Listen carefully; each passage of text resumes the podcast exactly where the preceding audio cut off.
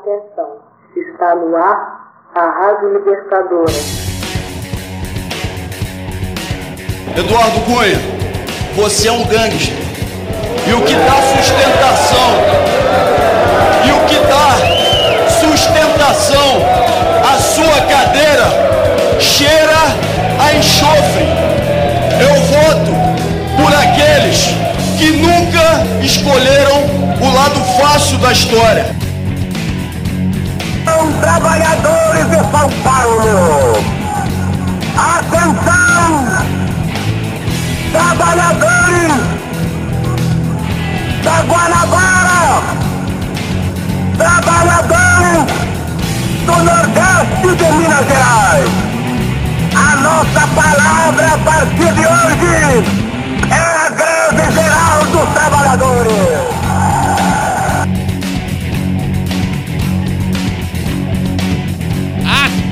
Atenção Brasil e mundo! Está no ar o Guanabara Connection! Muito bom dia, boa tarde, boa noite, boa madrugada a você, nossa queridíssima, queridíssimo ouvinte. Sempre o ou a mais bonito ou bonito, sábio ou sábio, maravilhosa ou maravilhoso, degustador dessas ondas sonoras que adentram os seus tímpanos e sacodem a sua cabeça. Inicialmente um breve merchan, ainda não temos nosso programa de financiamento coletivo, por meio do qual vocês, ouvintes que puderem e quiserem, possam colaborar. Enfim, ajudar a pagar nossos custos, um programa como esse é feito para entreter, informar e divertir. Nesse tipo de sociedade que queremos destruir, isso tem um preço, muito alto em cerveja, inclusive. Em breve estaremos com essa possibilidade vo- voluntária, mas independentemente disso, você, amiguinha, amiguinho, camarada, pode nos divulgar à vontade. Mandem nossos programas no grupo da família, no grupo do trabalho, no grupo dos amigos da escola, em qualquer espaço físico ou virtual onde você quiser causar caos. Muito caos. Por isso, reforçamos o pedido: nos divulguem. Depois de um bem recebido e ouvido programa inaugural de 2020, com a excelente, divertida e principalmente informativa presença de André Fran, integrante e diretor, e outras cocitas mais do programa Que Mundo é Esse do podcast Que Podcast é Esse, teremos hoje a presença de mais um integrante do excelente podcast amigo, parceiro e decano na esquerda daqui do Rio de Janeiro. Alcísio Canete, âncora de- do tão prestigiado programa lá do B do Rio para conversar conosco sobre um assunto urgente, digamos que o mais urgente no mundo do pensamento político e sua consequente expressão pública, o neofascismo. Iremos conversar sobre suas ideias malucas, suas vertentes e teorias nascidas nesse lixo em ascensão, como o ecofascismo, e levar adiante esse tema. Alcísio, primeiramente a gente queria, saindo aqui um pouquinho, agradecer a sua presença aqui, tá? É, Pedir para você protocolarmente se apresente para o nosso ouvinte. Se é que existe algum que escute a gente e não escute vocês lá do lado Tomara que B. tenha, tomara que tenha. Oi, tudo bem? Meu nome é Alcísio. Eu apresento o lado B do Rio, apresento o lado B Notícias agora, tem um novo podcast da, da família lá do B. Você tem todo tipo de consum, consumação de informações através do gosto que você quiser. Temos uma mesa redonda como essa. E agora também temos um programa que a partir de fevereiro vai ser duas vezes por semana de só de notícias, mais um negócio mais hard news assim. É, prazer estar aqui. É, adianto logo que eu não sou um especialista no assunto, só sou um preocupado com a ascensão do, do fascismo e da roupagem, de uma das suas roupagens modernas, que é o ecofascismo. Também conosco nessa mesa, já tomando aquela gelada, Gustavo Ares. Vulgo Gugu. Dê uma saudação para os nossos ouvintes. Muito boa noite, bom dia, boa tarde, bom instante para todo mundo. Hoje a gente vai discutir uma parada que a gente ouve muito por aí. Hoje em dia todo mundo é fascista, mas não é bem isso não. Então a gente vai debater isso até para você parar de falar besteira aí e ajudar a combater os fascistas de verdade. Sempre puto, mas sem perder a delicadeza, Eduardo Quezada, diretamente do sistema de justiça para seus ouvidos, no suquinho de Cevades. Que absurdo, falando que eu tô puto. Não, eu tô puto aqui, cara. Eu tô puto, pô. Sou não. da paz, cara. Pô, tem eu aqui. Tá tranquilão, Eu já acredito para provar que eu sou tranquilo. É isso aí, pessoal. Grande abraço. Primeiro programa aqui, esse ano de 2020. Que ainda tô teimando em chamar de 2019. Normal. Não, Mas demora um tempinho para ser. vamos que vamos. Vocês acharam que ele tinha saído, eu também. Mas presente de volta desde o último programa, nosso linguista de plantão, Ramon Azevedo. Manifeste sua saudação ao nosso público crescente. Saudações.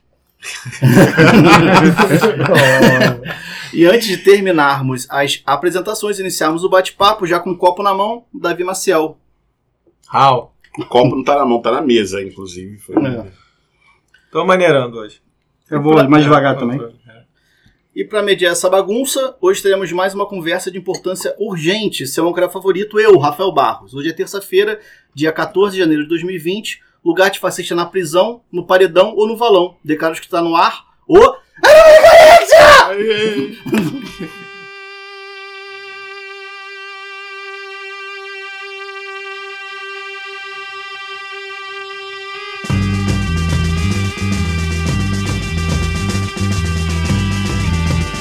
Fala que eu te escuto. Fala, irmão, que eu te escuto. Fala que eu te escuto. Fala que eu te escuto. Fala que eu te escuto. Fala que eu te escuto, de canto hoje. Ô, Deus.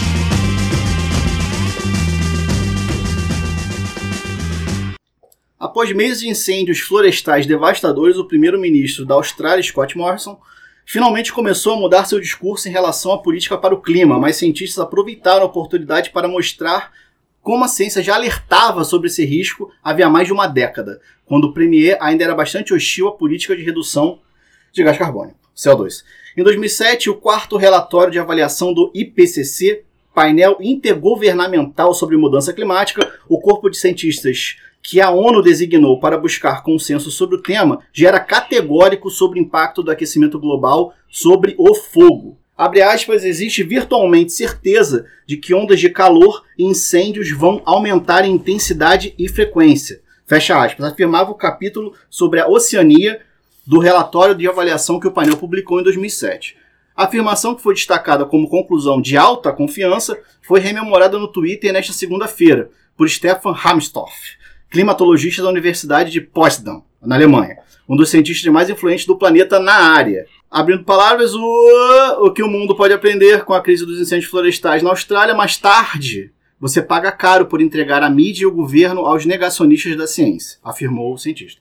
Após três meses de crise com fogo, que já queimou 5,9 milhões de hectares de mata, destruiu 1.300 residências, matou 20 pessoas e queimou um terço da população de koalas do país, Morrison chegou a ensaiar uma mudança de discurso. Disse que a Austrália pretende cumprir seu compromisso voluntário de corte de emissão de CO2, mas ainda é tímido em reconhecer o impacto da mudança climática nos incêndios. O fogo na Austrália não é causado pela crise climática, nem pelo Leonardo DiCaprio. A, a ela está tornando esses eventos cada vez mais extremos e mortais. Estudos já apontavam que os incêndios florestais no país durariam mais e seriam mais severos e imprevisíveis à medida que o planeta aquece. Isso já é uma realidade hoje. Muitas das áreas impactadas pelo fogo, que começou por volta de setembro, registraram um total de chuvas 50% abaixo da média, de janeiro a agosto de 2019. A poluição do ar nas cidades de Sydney e Brisbane têm sido classificadas com frequência como as mais prejudiciais do mundo, causando graves problemas respiratórios para jovens, idosos e pessoas com condições pré-existentes, como asmáticos. Por isso, e pelo risco de ter a casa queimada, muitas pessoas estão sendo preventivamente retiradas de seus lares. Um dos impactos das mudanças climáticas são os eventos climáticos extremos. A metade sul da Austrália experimentou um dos períodos mais secos de sua história, de janeiro a agosto. A seca combinada ao inverno com recorde de calor proporcionou o cenário ideal para que as chamas se alastrassem pela vegetação. Ou seja, o que vemos agora são alguns dos efeitos práticos da crise climática global. Com essa introdução, sem alongar muito, depois de quatro horas de discurso, chegamos ao ponto que nos interessa. Se até algum tempo atrás a extrema-direita, por completo, rejeitava o aquecimento do planeta ou ainda rejeitava a origem humana desse experimento planetário que pode conduzir-nos à extinção em massa, há hoje grupos identificados com os legados de apartheid, de racismo, de morte, de autoritarismo, de hierarquização biológica das populações.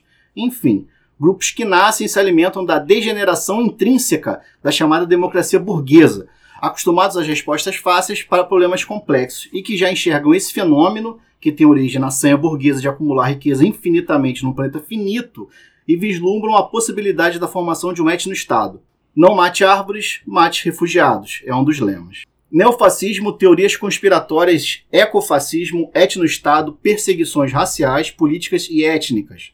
tudo está no horizonte com a crise do modo burguês de promover a gestão das massas, tendo como aliados os algoritmos das redes sociais. Estamos de fato vivendo a reação do liberalismo, agora sob sua forma neoliberal, através do fascismo, agora com toda uma fauna de grupos diferentes. Para que possamos falar sobre tudo isso, trouxemos Alciso Canete. Alciso, você conseguiria diferenciar o fascismo clássico dessas novas formas? E antes de abrir as perguntas para a mesa, como se deu essa transição de uma negação total do aquecimento do planeta devido à atividade humana para projetos de etno-estados? Tá, vamos lá que tem muita coisa pra gente falar. Primeiro eu queria falar sobre o Morrison. Que o Morrison, ele se elegeu ano passado numa vitória eleitoral bastante significativa na Austrália, abertamente negando o aquecimento global. É, parte da campanha dele, quando ele era membro do parlamento australiano, ele levou um pedaço de carvão mineral e, e começou a balançar assim. Você está vendo isso aqui? Não tenham medo, liberais! Isso é só um carvão, ele não vai te machucar! Só vai te machucar se eu tacar na sua cabeça! é esse tipo de pessoa que foi eleita na Austrália. E, sei lá, seis um meses depois. Parênteses, vocês não viram o Alcísio fazendo o malabarismo do carvão. do carvão. Seis meses depois, deu merda. Tipo, deu merda legal, assim. Porque a Austrália sempre teve incêndios nessa época do ano. Faz parte do ciclo de vida da vegetação da fauna australiana, que, como você como é a fauna mais estranha do mundo, só fogo mesmo para dar alguma solução ali, né? É, inclusive, tem muitos. Inclusive, o Fernando Vives, que faz o Travessia, que vai voltar agora esse ano, Ah, que mora na Austrália, né? E ele fala que as baratas lá são muito exóticas. Ah, São muito bizarras. Ele, inclusive, falou hoje de manhã que uma toma tão grande hoje que acho que vai parecer um rabecão pra buscar essas baratas. Meu Deus, um inferno. Pois é. Mas, enfim. E só que é, de uma população que estava satisfeita com a negação climática por um motivo muito simples, né? A Austrália é um país que tem um, um impacto ambiental per capita maior que o dos Estados Unidos. O, a Austrália, tirando os países ali do Oriente Médio que né, jogam no modo trapaça, eles têm a maior, maior, maior pegada de carbono do mundo na Austrália. Não só pelo seu consumo de, de carne bovina e, e etc., mas principalmente pelo seu abuso do automóvel, né? E de grandes SUVs e tudo mais. Aquela coisa toda que a gente sabe que esse povo, por algum motivo, adora. Eu, sinceramente, não, não entendo esse tesão todo em dirigir, assim, não acho tão divertido. Mas, Tem um enfim. pouquinho de Austrália na Barra da Tijuca, digamos. É. É, Tem um pouquinho de Barra da Tijuca em todos os lugares ruins do mundo. Eu diria. Eu diria que a Barra da Tijuca tem uma síntese de muita coisa. Mas, enfim, a opinião pública australiana mudou bastante, né? Porque quando você sente na carne, quando você tem que né, é, desocupar a sua casa e ficar esperando na praia para ver se o fogo não chega em você, você não tem que mergulhar no mar para não morrer, ah, as pessoas ficam mais sensibilizadas, quem diria? É, o negacionista muda de opinião rapidinho. E também, como, né, como dessa vez não é que nem um furacão em Moçambique, né? Tá matando gente branca. Aí a gente vê na televisão o que tá acontecendo. A gente fala, nossa, coitado dessas pessoas. Assim como os furacões no Caribe também. Estão sofrendo e tal. É, sim, a, a cobertura. Inclusive, a gente poderia falar até sobre o Katrina lá atrás e tudo mais. Que eu acho que foi um grande momento da carreira, né? Do. Daquele doido. Qual doido? Qual deles? Jesus. Porra, o marido da Kim Kardashian? Ah, o Kanye O West. Kanye West, quando ele fala George Bush odeia pessoas negras na televisão, do lado do Mike Myers, o Mike Myers olhando pra ele, tipo, pô, cara, você podia ter me avisado essa antes. Agora ele é tampista. Agora ele é Agora ele é trampista. trampista. Mas ele, ele é um cara com sérios problemas psiquiátricos, então não dá pra julgar muito a opinião política dele. Eu acho que tem que jogar sim. O presidente também tem sérios problemas psiquiátricos. Essa galera tem que estar internada. Não tem que estar dando opinião pública. Não, Não, tem. Tem que é- ser taxado É como mentalmente sempre, a gente capaz sempre, a gente sempre fala, né? e que, colocar assim, no hospício sem cuidado. O governo Bolsonaro desafia a nossa convicção pela luta antimanicomial, né? Fala, ele- Poxa, mas será Muito mesmo? Será Muito mesmo bem que esses definido. caras estão certos? Que não Muito pode bem internar? definido, exatamente. Mas enfim. É, Então, assim, o negacionismo ele é uma- um elemento muito forte na política ainda hoje. É bom lembrar que a ExxonMobil ela sabe do aquecimento global desde os anos 70 e eles escondem esses documentos, essas pesquisas desde os anos 70. É, se de fato houvesse um interesse em mudar, 74, se não me engano. pode ser. É o Jack Você tem 10% de chance de acertar. Jack Arber. Verdade. Não, mas eu li esse relatório. É bizarro. É, se eles tivessem levado a sério aquilo tivessem feito algo a respeito já na época da Eco 92, nada disso estaria acontecendo, porque o, maior problema é que o oceano não consegue mais absorver calor como absorvia antigamente. E esse ponto de inflexão acontece mais ou menos em 2004, 2005. Então, se tivessem feito algo a respeito nos anos 90, a gente não estaria passando por isso hoje. Mas, né, não fizeram e cá estamos agora à beira do precipício climático. E, e o pior é que ele é muito desigual, né? Porque ele acaba criando efeitos maiores nas pessoas que são menos responsáveis pela criação do problema. É, você vai ver inundações em, em países de terceiro mundo, você vai ver problema no Bangladesh, você vai ver problema no Moçambique, você vai ver problema nas Bahamas. É, mas você não vai ver problema, sei lá, em Nova York, sabe? Ainda. Apesar do furacão, o furacão Sandy chegou lá e tal, mas isso não afeta muito as, as, as, as pessoas que de fato causam isso. Né? A questão também de estrutura urbana, né? Países mais envolvidos. É, mas assim, Estrutura tirando menor, Miami que tá capital. afundando, isso me deixa muito feliz. Aliás, pesquisem sobre o afundamento de Miami, é uma das histórias Tem, mais... tem, tem no filme do. Né? No último filme do Al Gore, pra quem ficar Ah, mas aí não vou perder esse tempo todo, né? É, mas é uma das primeiras cenas. Ele mostra que tem várias ruas que são fechadas em Miami porque elas estão literalmente sendo engolidas pelo mar. Eu ouvi um podcast sobre isso, eu não vou lembrar qual era, que é maravilhoso, que a mulher se fanta ela finge de ser uma, uma pessoa interessada em comprar um apartamento em Miami, uma casa em Miami, e ela vai rodando Miami com os, corretores. né? E aí falam, não, mas é, tá inundado e tal. Eu falei, não, não se preocupa, a gente vai vamos subir a rua e vai ficar tudo bem. Não, mas não, não vai ficar tudo bem. E, tipo, as ruas afundando em Miami, a água subindo. E o novo parque temático da Disney, Apocalipse Party! Essa família aqui, um resort, né, um É toboágua. muito louco, assim. É, daria pra pensar num cenário muito louco de Scarface 2, nessa. Gente, o, da- o pó agora é subaquático. Então, daria pra pensar num negócio desse. Mas enfim, dê essa volta toda pra chegar Um no. misto de Waterworld É e Narcos, né? Water Narcos, ou Narcos World, Se lá. juntar Aliás, o. um dos filmes mais chatos Cara, da história. nossa, esse é muito juntar ruim, o Kevin Costner igual o Patino no filme, É. Ver o que acontece. Mas é, no tema central da coisa, assim, os movimentos é, neofascistas, eles têm uma característica que difere muito eles do fascismo tradicional, é que eles não têm, eles têm uma flexibilidade muito grande. É, diferente do, do, especialmente do nazismo alemão, que era um tanto quanto, é muito louco, né? Eles eram tão intolerantes que isso levou eles à derrota deles, né? Porque eles trataram tão mal as pessoas com quem eles ocuparam que as pessoas não queriam lutar por eles. e aí deu merda. Sim. Se eles tivessem tratado os ucranianos um pouquinho melhor, e, e olha que tá, do, jeito, do jeito que eles trataram até hoje, os ucranianos ainda têm saudade deles, alguns. Tem estátua de nazista na Ucrânia agora. Baita trabalho geopolítico aí da dona Hillary Clinton. É, Enfim, Euromaidan, né? é, eles têm uma flexibilidade muito grande dessa coisa, de, eles mudam de opinião toda hora e isso não afeta muito a base deles. Porque o norte da supremacia branca segue lá. Então, no mundo que o cara. Alguém, um, um nazi nazi deve ter parado e falou: Poxa, a gente tá aqui bem. Eu aqui, sei lá, em Berlim tem muito pouco risco, em Nova York, em Chicago, sei lá. No Alabama, onde povo- tem povo nazi pra cacete, né?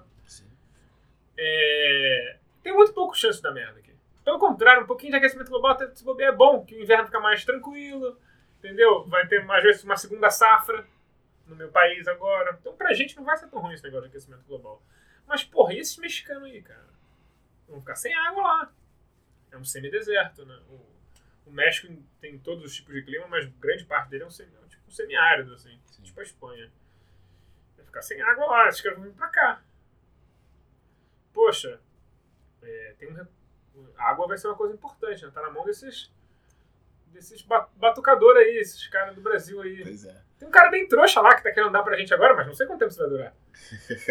Então, assim, a estratégia de você pensar médio prazo em recursos e a curto prazo em um mundo. está- Esse mundo ficou pequeno demais para todos nós e, esses movimentos de massa de refugiados, como aconteceu na Síria, se acontecesse uma questão climática, seria 200 vezes pior e muito mais difícil de lidar, porque a gente está falando o quê? De 10 milhões de refugiados sírios. espalhados pelo mundo. E grande parte deles está na, no Líbano, na Jordânia e na, e no- na Turquia. A grande maioria deles não foi para a Europa. Foi mais ou menos um milhão e meio. Um milhão e meio de, de refugiados sírios na Europa causou a crise política que causou. Imagina 20 milhões de mexicanos tentando atravessar a, a fronteira porque eles não têm água. Os caras pensaram, não, tem que matar essa gente. O quanto antes. E isso virou uma base da ideologia deles, né? Porque eles nunca se opuseram ao extermínio de massa das pessoas. Só que colocando pra uma roupagem.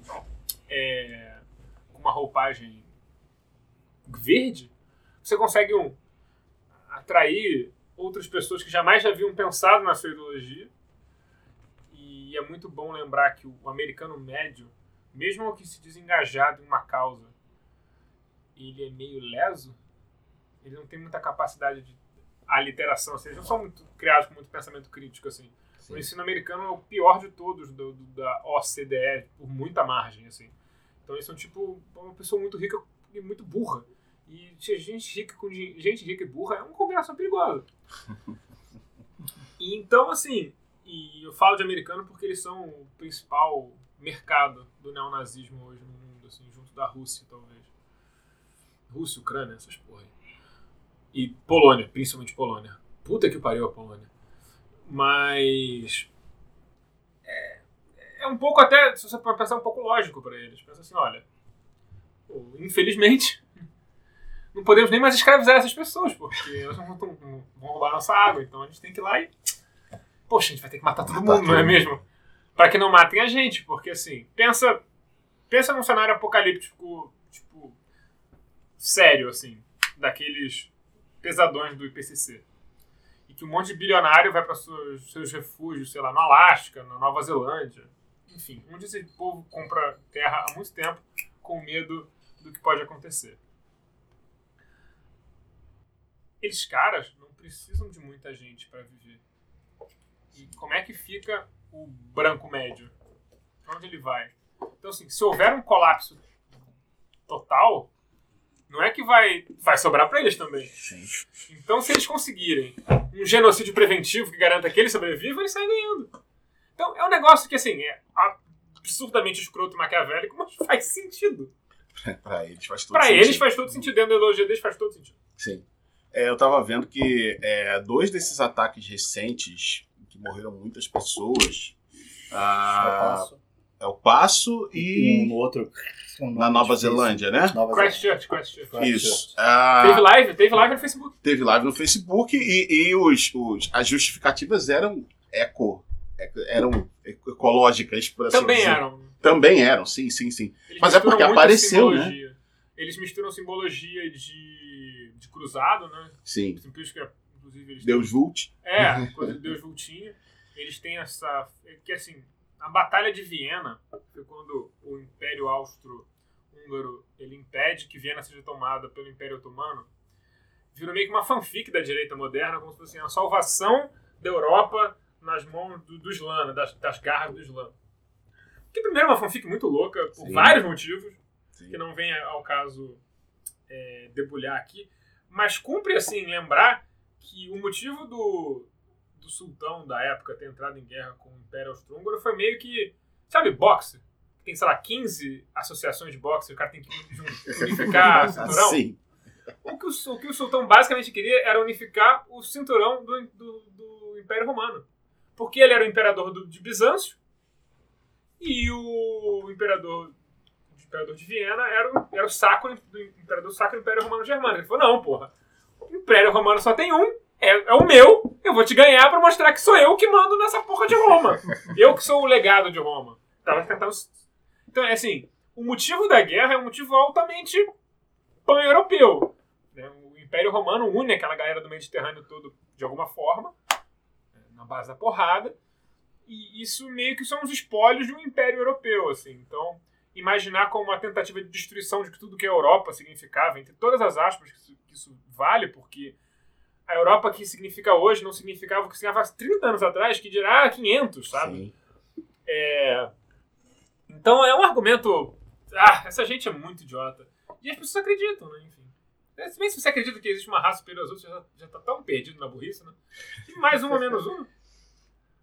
Vou dar um. Eu tava pesquisando os textos do Ecofascismo antes do podcast, eu achei pouquíssimos textos. É, sim. São pouquíssimos textos. E, e eu achei uma tradução do Itamaraty do artigo do Le Monde. E até essa Tradução tá- do próprio chanceler, né? É. Que ele, ele traduziu Foi mais esse humano. ano, não foi? Ou foi ano Sim, ano passado? passado. Aqui É. tá cinco, eu tô lendo aqui, eu tô com a página aberta. E aí eu queria ler um pedaço do, do atirador do, de Christchurch. Não sei se falei certo, que é uma palavra, uma palavra difícil. Eu me considero um ecofascista. Imigração e aquecimento global são dois lados do mesmo problema. O meio ambiente é destruído pela superpopulação e nós, os europeus, somos os únicos a não contribuir para a superpopulação. Temos que matar os invasores, matar a superpopulação e assim salvar o meio ambiente. Então, porque assim, a lógica deles é tipo assim, vamos pegar fatos, como um negócio chamado pegada de carbono, vamos enfiar nesses nossos cus e vamos dizer que tipo, cada pessoa produz a mesma quantidade de carbono no mundo por cabeça. E é óbvio, quem vai ser a culpa do mundo? Da Índia, da China. Só que se for olhar, o indiano médio tem uma pegada de carbono, sei lá, inferior a de um, de um brasileiro. Muito inferior a de um brasileiro. Muito inferior a de um qualquer europeu, de qualquer. Dos Estados Unidos nem se fala, de qualquer canadense. Muito inferior. Cara, na Índia tem muito lugar que não tem energia elétrica. Sim. Que os caras não comem, eles não comem proteína animal. A maioria dos, dos, dos indianos é vegetariano. Então, tipo assim, a pegada de carbono do indiano médio é muito baixa. Felizmente, porque se eles tivessem o mesmo apetite do chinês, a gente já tinha acabado. Fudeu, sim. Entendeu? Agradeçam ao hinduísmo. O hinduísmo está segurando esse planeta ainda em algum lugar. O que é pior, porque assim. E agora falando numa parada, num, num fascismo oriental muito louco, que é o fascismo hindu. Esses caras acreditam em umas paradas tão loucas. Se faz para um fascista hindu, ele vai dizer, claro, porque o hinduísmo é a única religião que existe. Todas são falsas, são uma cópia barata do hinduísmo. E, cara, tem cada post de hindu tentando provar isso, que é hilário. Então, e o primeiro-ministro da Índia, ele, Ele- é ele- um... Ele é um hindu fascista. Ele é um assim. hindu fascista. O BJP, né, que é o partido dele, é- ele está tentando banir a religião muçulmana da Índia. Para contexto, a Índia tem 1 bilhão e 200 mil habitantes e, sei lá, 250 milhões são muçulmanos, sabe? A minoria é muita gente. A minoria É mais um Brasil Brasil, é um Brasil. agora uma coisa lá de recadastramento, como é que era? Uma É, coisa na, na população muçulmana. Caxemira. Na É, Caxemira. na região da Caxemira, né? Como é Tava- que era esse negócio? A Caxemira era uma região meio que internacionalmente Sim, é, dividida. causa né? ali do Não. Paquistão. A Caxemira tem a Caxemira tem um status especial dentro da Constituição indiana. Por quê?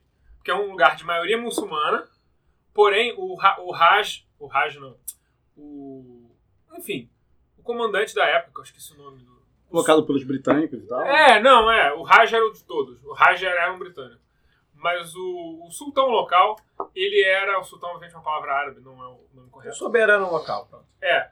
O Marajá local, Marajá que se chama, é, ele era hindu. E é assim que assim funcionava. Em cada estado, os caras declaravam para que lado eles iam na divisão. É, originalmente, o subcontinente indiano se dividia em dois países, né? Índia e Paquistão.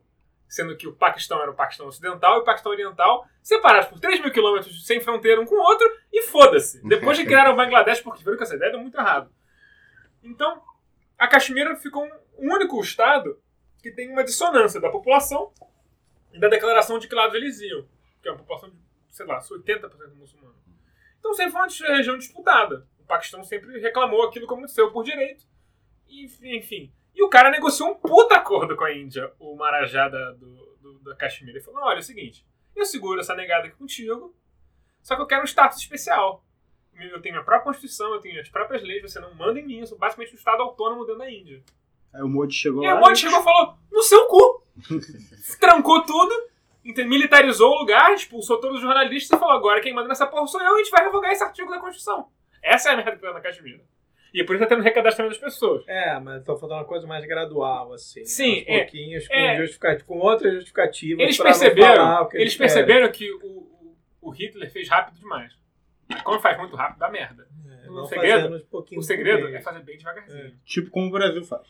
Não, é tipo como os caras da África do Sul queriam fazer nos anos 80. Eles tinham o objetivo deles de deixar toda a população negra da África do Sul infértil, né? E, e é muito louco essa história. Tava vendo até um podcast sobre isso outro dia. Chama Behind the Bastards, né? que só conta a história de gente pau no cu na história. E esse é um cara que era um maluco, era um químico, que ele queria fazer uma, uma, uma substância, botasse na água e deixasse só as mulheres negras inférteis. Só que as questões têm um detalhe. Só- Tipo, as mulheres negras e as mulheres brancas não têm nenhuma diferença genética. E aí ele percebeu que isso não ia dar certo. E aí, em vez dele pensar assim, poxa, esse negócio de racista não tem nada a ver, né? Ele pensou, não, vou pensar em outro plano. E o outro plano foi, já sei, vou dar êxtase pra todos os negros da, da África do Sul pra deixar eles doidão. E eles ficarem mais pariu. dóceis. Mais dóceis. É. Cara, Aí, tipo, em algum momento alguém falou, cara, você não vai dar êxtase pra todo mundo. Não. Muito. E sabe o que ele fez? Ele ficou milionário vendendo êxtase nos Estados Unidos, cara. E até hoje esse cara tá solto. Ele não foi preso. Ele foi julgado e inocentado na África Claro. do Sul. Provavelmente ele tem uma chantagem muito maior ainda na manga, né? Ele É, deve ter feito alguma coisa pior que isso, que não pode contar pra ninguém. Talvez alguma coisa relacionada ao programa nuclear, sei lá. Mas é isso, então, tipo, essa grande tergiversação que a gente fez, falando sobre o fascismo hindu e tal. Cara, não é assim que funciona, né? A questão do, do, do por cabeça e tal. Mas é muito fácil você botar na cabeça de um adolescente, porque a teoria malthusiana ela tá no mundo há muito tempo, né? Isso nada mais é que o neo, neo-malthusianismo. Você já percebe, inclusive, na sociedade existe uma aceitação um pouco maior de uma coisa que, tipo, eu lembro que no, meu livro de colégio era tratado como piada o malthusianismo. Tipo, era um, era um nota de rodapé mostrando que tinha uma das maiores burrices já inventadas, o cara, um imbecil. Aham. É, era.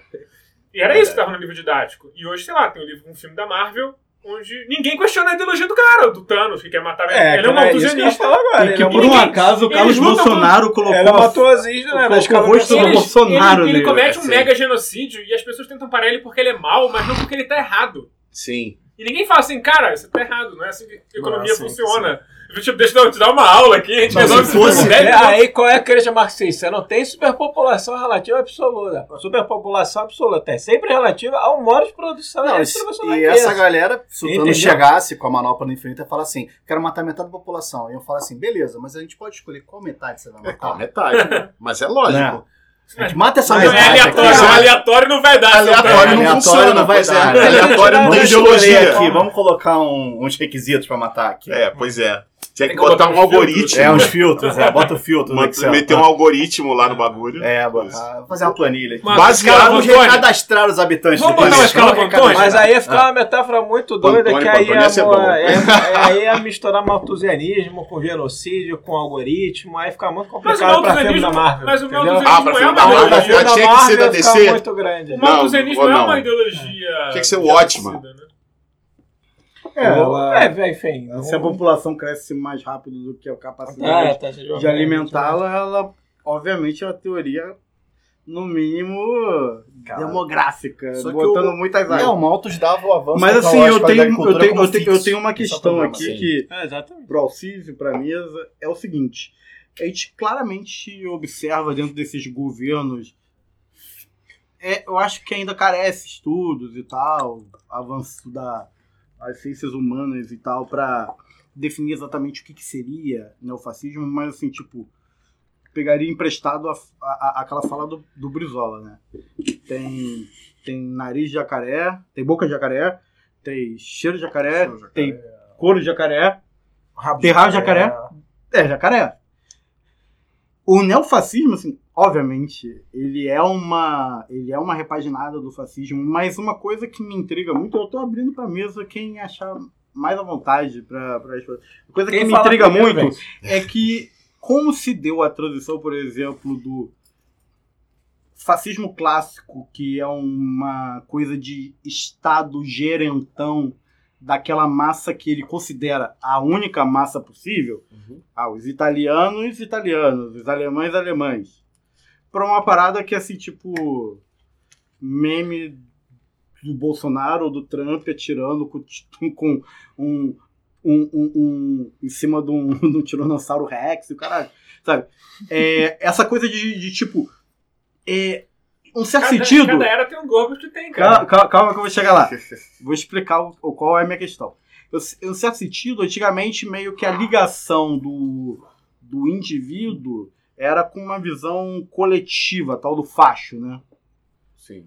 A origem da própria palavra. É uma ligação coletiva e tal. Então tinha que, tipo, exaltar. É a única coisa que mantém comum, exaltar, sei lá, é, a, a memória afetiva da pátria, assim, me- é, heróis da pátria, o cacete é quatro. Hoje em dia parece que se resume só a isso, porque, tipo, o caráter de, tipo, eu sou um Estado gerentão e vou guardar você do inimigo negro, vou guardar você do inimigo árabe, vou guardar você do inimigo judeu. Ele Mas não existe mais. Existe. Existe sim, senhor. Não existe no Bolsonaro porque ele é um completo imbecil. Mas se você olhar a Marine Le Pen, como ela fala, ela fala da proteção, Ah, depende. do elan nacional da França, do papapá, do que que é o francês. Quando você Ah, ouve o sim. Trump, o que ele tá falando agora? Eu protegi você do iraniano malvado. E a gente entendeu? Eu fiz a Não, América mas ser ao mesmo protegida. tempo, mas ao mesmo, te- mas ao mesmo tem tempo, inimigo, né? mas ao mesmo Sim, tempo ele tem medidas econômicas que vão caminhando para uma maior, até por isso o nível de emprego. Eu falei até no programa passado, retrasado, assim que agora eh, os Estados Unidos está lotado de Július do, do, do Everybody Hate Chris, né? É isso. Todo mundo com Tem três quatro empregos, empregos. quatro empregos. Então, foi esse tipo de emprego que o Trump criou. Então, tipo, o Estado tá resguardando só na retórica. Sim, mas é porque Sabe? mas isso dentro da ideologia americana funciona. Porque essa galera, tipo assim, acha ainda, ainda compra o discurso em, em grande parte de que É, e uma tá questão força também é que o- nos Estados Unidos já estava se vivendo isso de forma muito aguda. é, tipo assim, um- são um do Trump. processo de 30 anos, são um processo que o Reagan começou. E o protecionismo lá. O Trump é é um negócio que ele O fez, ele não fez nada pra sim. reverter isso, mas ele, ele não fez nada tirando obviamente deu corte de impostos pra ele mesmo e pros amigos e dele. pros amigos dele. É. Mas assim, ele não fez nada radical a ponto de, tipo assim, exa- exacerbar isso. É um processo histórico que vem desde o Reagan que é endossado por democratas e republicanos. Então, um cara que vota, pensa assim, cara, não faz diferença. Na mão do Clinton eu tava me fudendo, na mão do Obama eu tava me fudendo, É. na mão do Bush eu tava me fudendo, na mão do Trump eu tava me fudendo. Mas esse cara me protege do, do árabe malvado que passa 48 horas por dia na porra da mídia, todas as mídias. A mídia americana, ela pode ter suas divisões internas, de política interna, mas na política externa eles são Um blocão. o mais nojo do imperialismo possível, e eu diria que, inclusive, a Fox News é mais moderada na política externa. Porque eles- é, porque, porque aqueles caras paleoconservadores e tal, eles, eles conseguem parar e pensar e falar, cara, uma coisa é você atacar um terrorista, outra coisa é você atacar um agente de um outro país. Isso vai ter consequências tipo, imprevisíveis pra frente. Num país terceiro ainda por cima. É, e num país que a gente está ocupando e que agora não quer que a gente fique lá. E como é que a gente faz agora? Já falar, vamos ficar mesmo e foda-se? Pega mal, é complicado. É, você- o segredo do, do, do neo-imperialismo é você andar naquela corda bamba de fingir que não está fazendo imperialismo, né? Você não pode juntar na cara e todo mundo falar, ah, essa porra é mesmo, é tudo nosso e tal.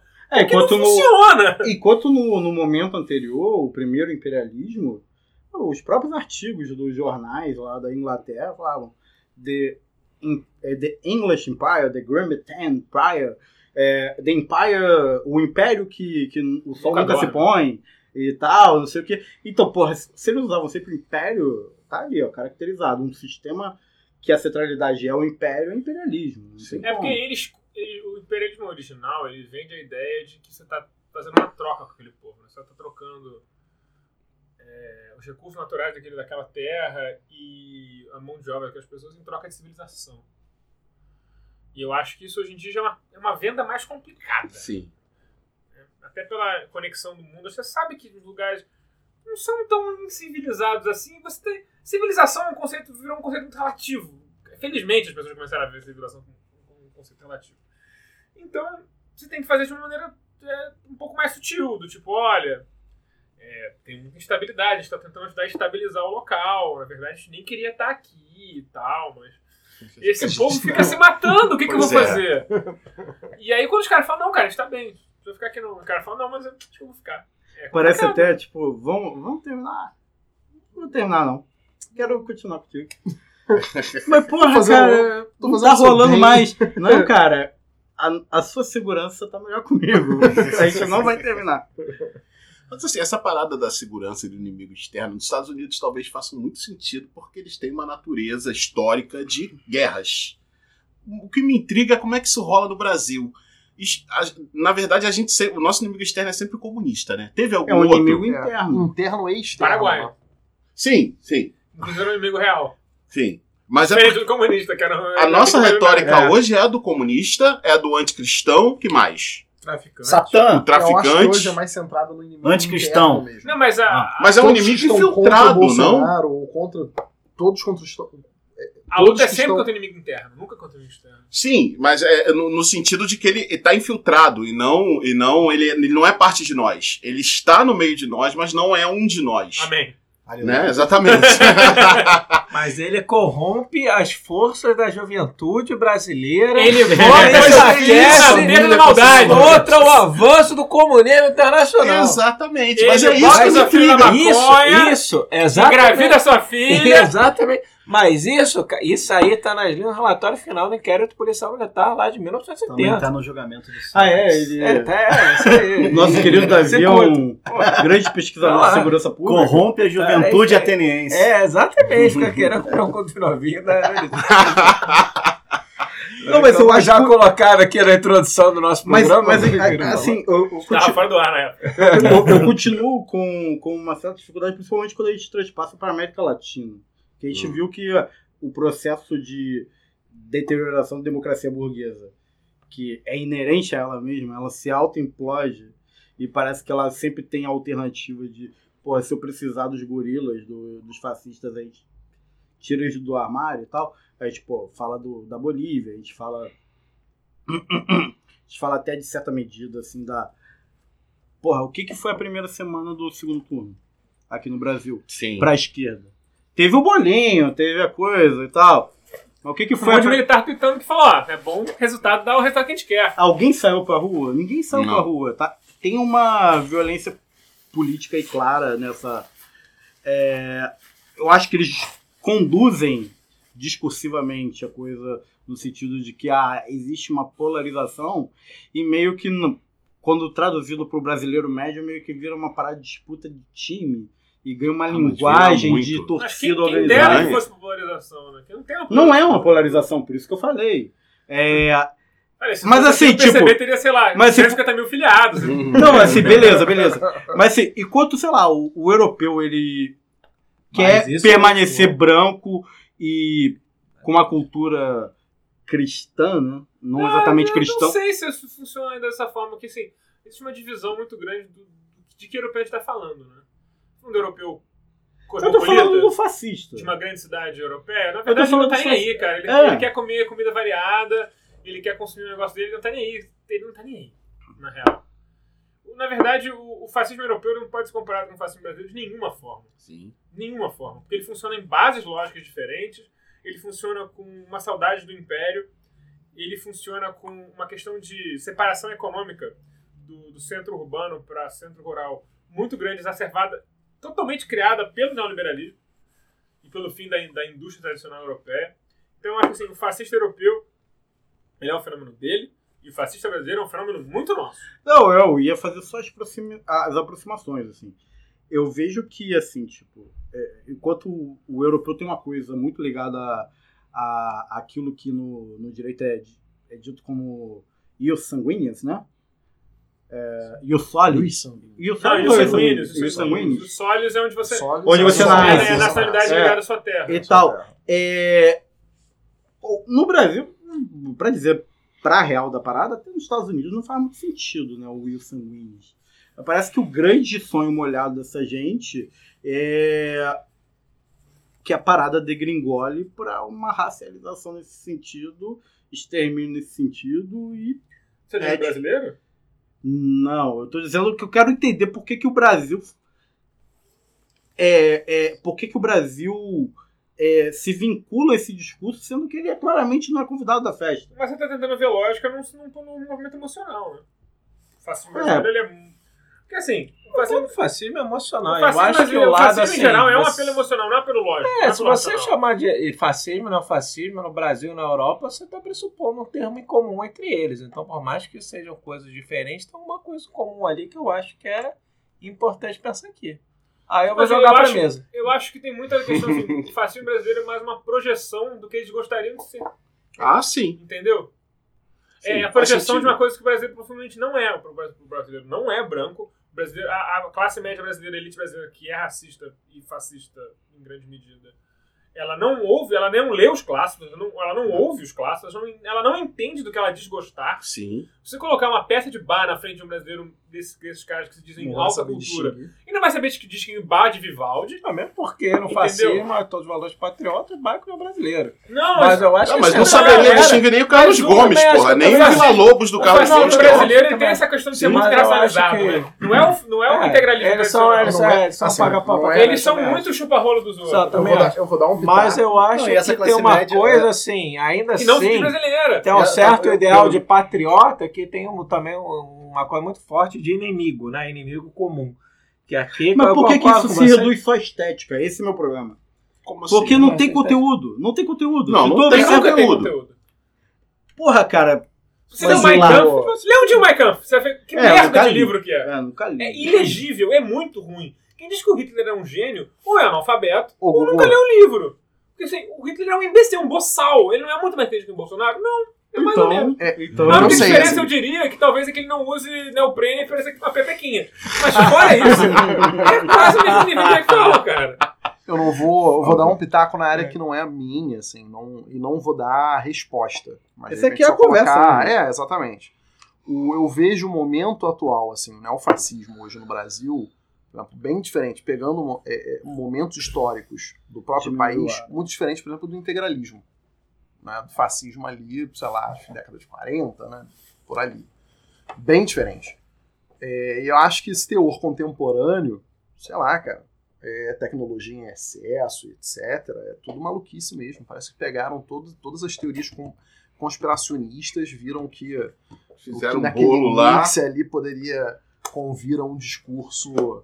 é, porque, caralho, você juntar né, é, fascismo com neoliberalismo, é, com uma visão viralatista do Brasil, porra. É, de o patriota tirar- não tem sua pátria. É uma coisa muito inconsistente. Caralho, Isso é muito bizarro que eu ia complementar. Só um Vocês chegaram no meu rápido. ponto. Calma aí, muito gente. inconsistente. Só Não, um não, parêntese sim, rápido. tô- Calma aí que eu ia falar. Eu tô até ratificando Que você tava você disse. falando da elite brasileira, a elite brasileira quer virar a elite Mas eu acho, americana. assim, eu tô querendo dizer. europeia, eu- depende não. de onde você tá, você não acha? Mas Também, eu acho eu que acho que depende do, hoje- eu acho que depende até de um certo ponto de vista na posição política. É, Sim. até, ponto de vista, uma posição etária. Tipo assim, a- uma elite mais voltada para o ambiente liberal, É uma coisa mais etária. moderna, ela quer virar a É, elite é, europeia. Europeia. A, Ah, sim. a, a- a elite que ela é brasileira, mas ela é assim, Emergente. emer- exatamente. cafona, cafona. Exatamente. cafona. Barra Ela da quer- Tijuca. Ela quer ir pra Disney. Ah, ela vai, quer virar é, sim. americano. Ela quer ser a Disney. Ela quer ser a Disney. ser Eu, a a Disney Exatamente. sempre teve no, no consumo da classe média, né? Sempre teve a viagem pra Disney ali. Mas tem a viagem pra Europa Lembrando que também. eu posso estar Mas fazendo aí, também um isso, é, também. isso é o rito de passagem da elite mais pra esquerda e quem tem dinheiro. Sim, tem Entendeu? dinheiro, Porque aí obviamente. você vai consumir não capital tem dinheiro não cultural. vai pra lugar nenhum, não vai nem Pois pra é, você vai pra Cabo Frio no máximo. É. Não muito. Falando muito. Né? Tá Que só caro, separa ali um Maricá. Você vai Saquarema. Exato, com sorte você 40. Mas é, tem uma coisa que, assim, é, pegando a, a coisa da parte cultural. Mas eu acho também que é, é essa direita aí louca que tá surgindo com aquela produtora de vídeo lá doida lá, que faz as coisas lá das cruzadas, que eu esqueci o nome lá. Do... TV Escola que chama. Da TV. Não, É, também sim. tem a TV Escola, mas Foi a que é- produziu mas pra é- TV Escola que você tá falando, É, né? que produziu É, pra TV Eu Escola. não lembro o nome também. É, que é, é Brasil, pa- Brasil Paralelo, o nome, Brasil Paralelo. Então, cara, essa galera tá com uma outra, uma reconstrução da narrativa, né? Da história do Brasil, que eles estão querendo, assim, né? Principalmente o Roberto Alvim, Uhum. essa galera doida aí que tá na cultura, né? Que a, grande coisa está sendo colonizada no bolsonarismo. É, eles estão querendo reescrever, resgatar figuras da história brasileira, que são essas figuras de elite, branco, ligado ao Império Princesa Isabel, tem um documentário Isso agora. tá se refletindo Ah, no samba. é. Caxias. É, Caxias, toda essa galera aí, né? Então, eu acho que assim, eles estão também querendo Exatamente, uma eu ia coisa falar da Isabel, mas depois É. a gente fala. É, cultura nacional, revalorizar a cultura nacional, mas é aquela cultura nacional que não é o preto, não é o índio, são as mulheres, que isso é coisa de esquerdista. Sim, que É, Entendeu? Essas pessoas não Então, existiram. é, essas pessoas não existiram. O integralismo tinha aquela coisa de resgatar um pouco o índio, o tupi, né? Etc. Saudação, Anauê, Uhum. né? E, e, e tudo mais com valores da pátria, né? Sim. Porque você tinha aquele romantismo europeu de cavalaria, a gente não tinha essa porra, né? Porque a gente chegou aqui e exterminou todo mundo, e foda-se. ah, indianismo, né? quem é, quem é que batia na. Quem é que fazia H? Índio. Então eles têm índio mesmo, vamos botar o índio que eu tenho. Não, e aquela coisa que é até romântica do tipo, ah, Eu tenho uma bisavó que é índia, que meu bisavô pegou no laço. E tal, tipo, laço, sabe, tipo assim, não é que ele dançava bem. Entendeu? Não é que ele dançava bem real, e deu um né? baile nela. Não, cara, ele literalmente laçou ela, estourou ela a vida inteira. É, ou então você pega até o caso da Grande Senzala, aquela coisa de Humberto. Veira. Qual foi a contribuição do, do- da raça branca? Que o branco era um garanhão insaciável, autoritário, que botou ordem no terreiro. Entendeu? Pô, Um terreno que ele criou, né? De passagem. exatamente, exatamente. Ele criou, deu errado, ele foi lá e botou ordem. Que doideira. Que doideira. Aí a Índia era, era, era a, a, a mãe dócil e tudo mais, e o negro era o braço, né? É, o negro braço chamar. índio era o indolente. É, exatamente. Nossa. Mas era dócil, era parte feminina, que acalmava aquela sanha autoritária e viril do homem branco português, né? Enfim. Nossa. E é muito louco, que é uma lógica, tipo assim, o, português é meio que a série B do branco, né, cara? E aí no Brasil ele vem pra se afirmar como a- o próprio Ah, ariano, né, cara? É muito louco isso. É verdade. Porque É assim, verdade. é bom lembrar que Portugal e Espanha não fazem parte do Ocidente. O Ocidente dos Pirineus pra lá. E, e tem. é, E no máximo ali até Viena. Depois de Viena também não é mais Ocidente.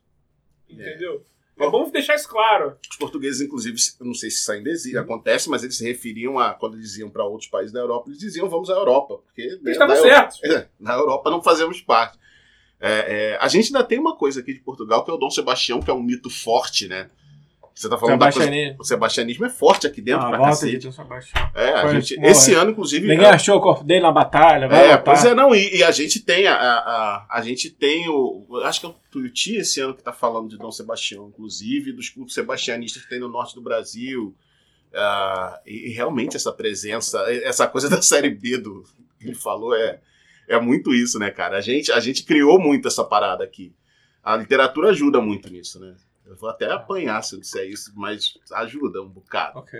A, a essa coisa do, do criar o português como Não, na grande. época 1500 e tal, etc. Portugal e Espanha tava na crista da onda, né? Depois que a porra dele então, rolou. inclusive esse E- rolê do, do paulista se achar a locomotiva do Brasil, ele vem E, da, da, da, uni- da União das Espanhas, cara. e, Isso é muito e- louco. Deixa eu só te fazer um parênteses não, rapidinho que você quero- fala. é, por deixa eu só fazer um parênteses aqui que você falou que uma coisa que eu queria falar, que era justamente isso de laçar, laçou, laçou minha mãe. A Ah, primeira é vez que eu fui em São Paulo, eu vi aquele monumento dos bandeirantes, que é bem essa ideologia do. Você não dá pra queimar porque eles pedra. Pois é, exatamente. que é uma porrada de bandeirante carregando uns índios capturados ali, escravizados, coisa horrível. É um monumento do orgulho É, da cidade. É um negócio Do, que tem que ser provinci- do provincianismo paulista. E eu das, achei aquilo das coisas que tem que ser dinamitadas mesmo da Revolução. Exatamente, É, exatamente. é o Agora, para fechou o parênteses, desculpa. Mas que eu explica tinha aí que agora eu fiquei interessado. Não, eu li um. Nossa, não vou lembrar nenhum de eu li isso agora. E, e é foda, porque assim, eu. eu quando eu sou convidado do podcast, às vezes eu boto uns dados que eu sei que estão certos. Mas não Mas tem a a pessoa, fonte. a pessoa me pergunta, você tem uma fonte? Eu falei, não, cara. É, eu li isso há anos atrás. Eu, eu, eu Não, a lembro gente, depois. a gente não começou a botar fonte pra não ter que ficar botando sempre fonte. Então, Mas não bota então. fonte. Não, às vezes a pessoa me pedia inbox depois. Ah, tá, não. Se pedir inbox, a gente passa. Aí. Mas esse negócio, eu li um texto maravilhoso sobre isso, que ele fala que assim, os bandeirantes, a galera que, tava, que, que fundou São Paulo, eles, eles têm uma. Eles são tipo os portugueses que não foram derrotados, que não foram humilhados pelos espanhóis. Então eles têm um, um sentimento de superioridade entre os portugueses, que vieram depois. E por isso que eles começaram a criar essa fleuma de que São Paulo era especial, por ter sido fundado pelos portugueses valorosos de verdade. Então, eles são chatos pra caralho há 500 anos!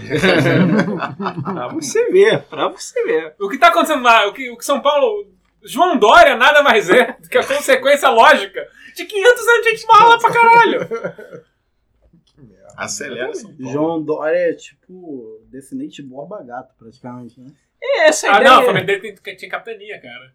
Tinha? Caralho. Essa, é que nem essa ideia de Pilgrim Fathers, né? De, de estilo manifesto, né? A gente foi expulso, escorraçado lá, né? Do, da Europa. Ah, não, mas Deus escolheu a gente. Agora a gente vai sair matando um índio aqui nessa É, porra. o sentido. Vamos chegar até o Pacífico e foda-se porque Deus quis assim, porque a gente. Vamos tomar a terra do A, México? a e gente é especial.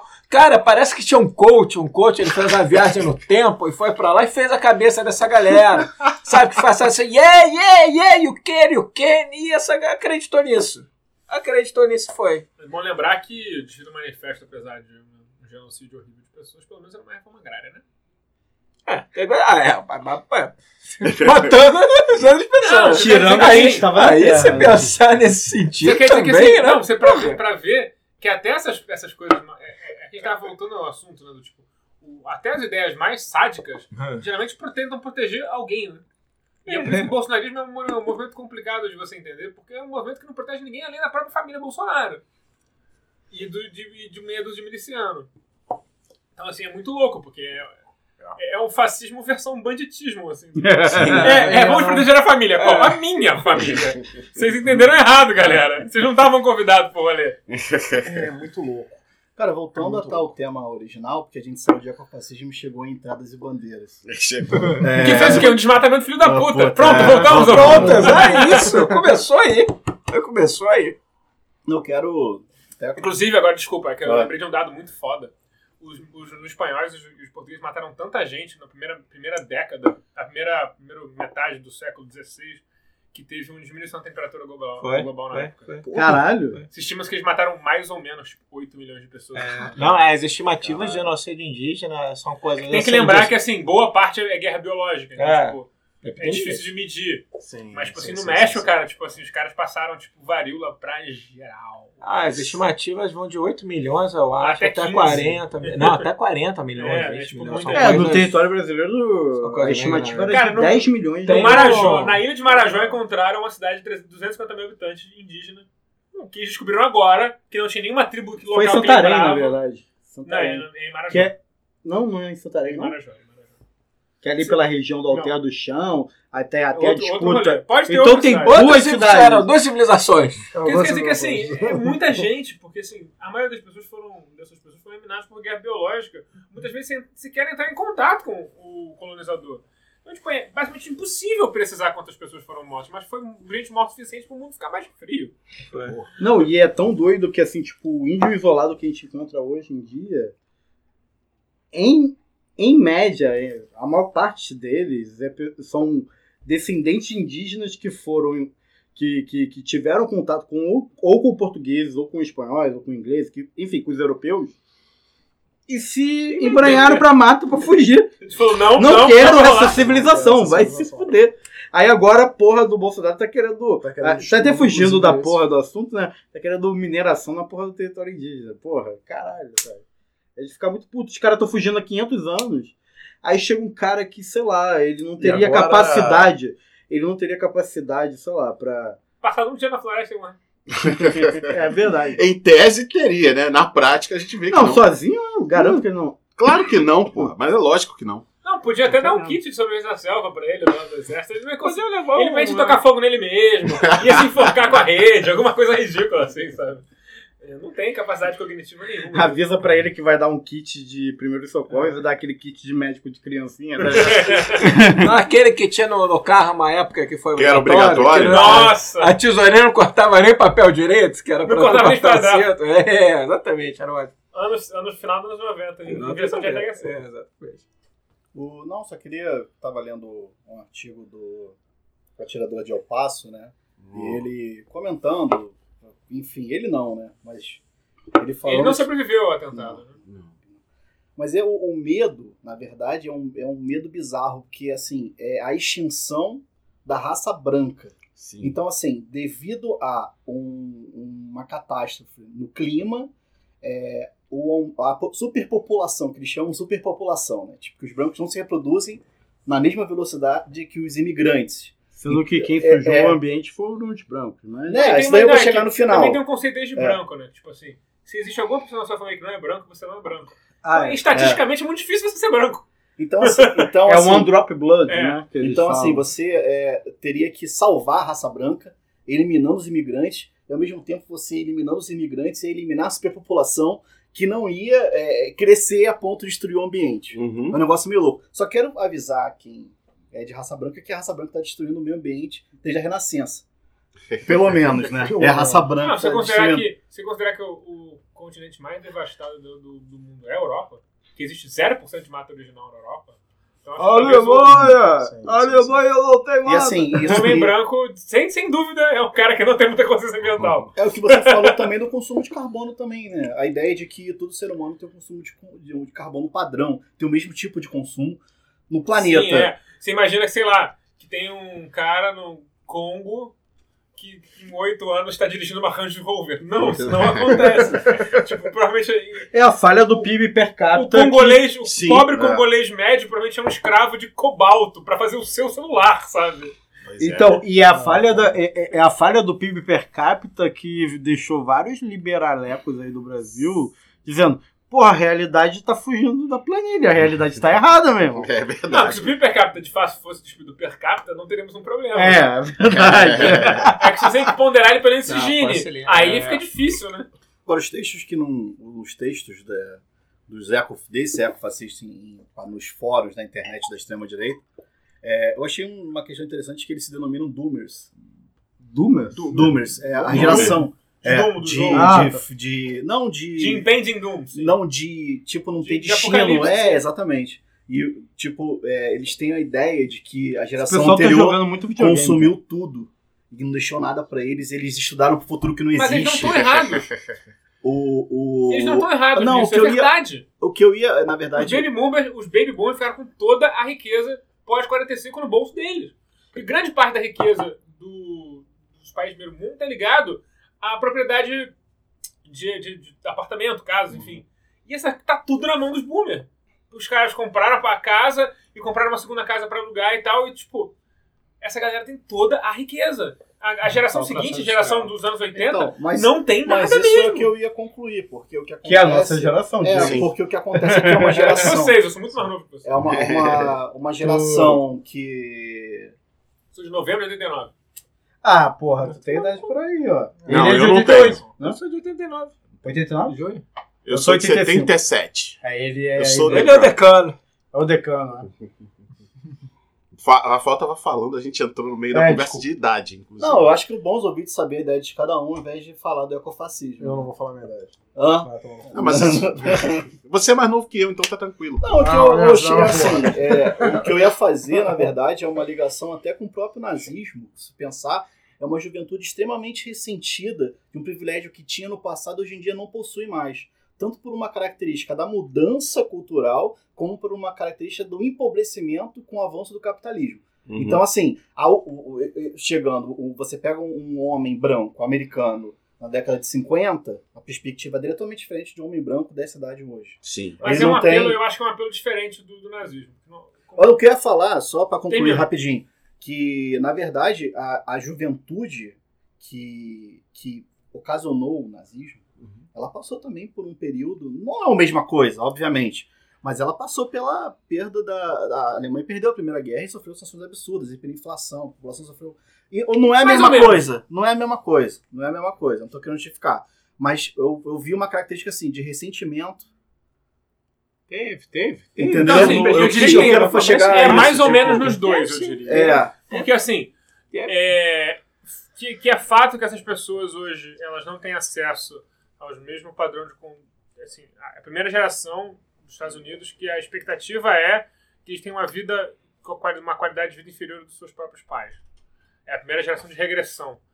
Então, não só em padrão de vida, como em expectativa de vida. Porque né, eles não têm sistema de saúde, e a obesidade lá é bomba. E aí, pô, a gente podia falar de mil problemas, mas precisamos os Estados Unidos ter uma dieta. cardíaco. Ter uma dieta baseada em produtos frescos é muito caro, é muito difícil. Sim. Tipo, comprar verdura nos Estados Unidos é uma pequena aventura. Então, assim, eles têm uma, uma, uma dieta horrível, eles não têm muitas perspe- perspectivas econômicas e tal. E grande parte da angústia econômica deles é. E aí eles direcionam a- o que eles encontram como problema, porque assim, se você parar e você virar um anticapitalista, de fato é uma coisa muito radical na cabeça do americano. Você tem que basicamente negar a construção do seu país. Agora, se virar um fascista é moleza, porque eles praticam microfascismos e macrofascismos desde sempre. Eles Não, tratam por o sinal, mundo como seu quintal desde sinal, sempre. o, o Partido Nacional Socialista da Alemanha elogiava a política racial dos Estados Eles Unidos. elogiam, o Mein Kampf elogia É. as leis de Jim Crow do Sul. É. Ele fala que é um exemplo do que seria correto num país. Então, então assim, é um país extremamente racista desde sempre, institucionalmente racista desde sempre. Não tem nenhuma surpresa que eles, enfim, fossem. É muito mais fácil eles enveredarem pro lado do fascismo. Mas no caso do alemão pós Primeira Guerra Mundial, cumpre lembrar que a primeira coisa que quase acontece na, na Alemanha pós-guerra é uma revolução comunista, né? Uhum. Só não acontece porque o SPD trai os, os revolucionários e mata, dá um tiro na Rosa Luxemburgo e joga ela no rio pra morrer afogada. É, verdade. É, É, eu ia perguntar uma coisa que eu só pensei agora. A gente tá falando do ecofascismo. Quais são os ecos? Quais são os. Eu ia usar eco, mas ia ficar. Enfim. É, quais são. O que, que a gente enxerga de ecofascismo no Brasil? A gente enxerga alguma Acho coisa? que aqui ainda não tá acho que rolando. aqui não. ainda não tá rolando, né? de, de eco? O eco fascismo? Definitivamente não. Nada, né? Porque ele tem a ver com raça. É, Sim. não tem como. Aqui não- Vai É, pegar até outra porque coisa. o, o Brasil, ele, eu acho que os grupos que apoiam, políticos que apoiam o Bolsonaro, eles. Assim, o Brasil é um país cada vez mais extrativista e explorador de básicos, né? E isso é uma coisa muito independente da destruição ambiental.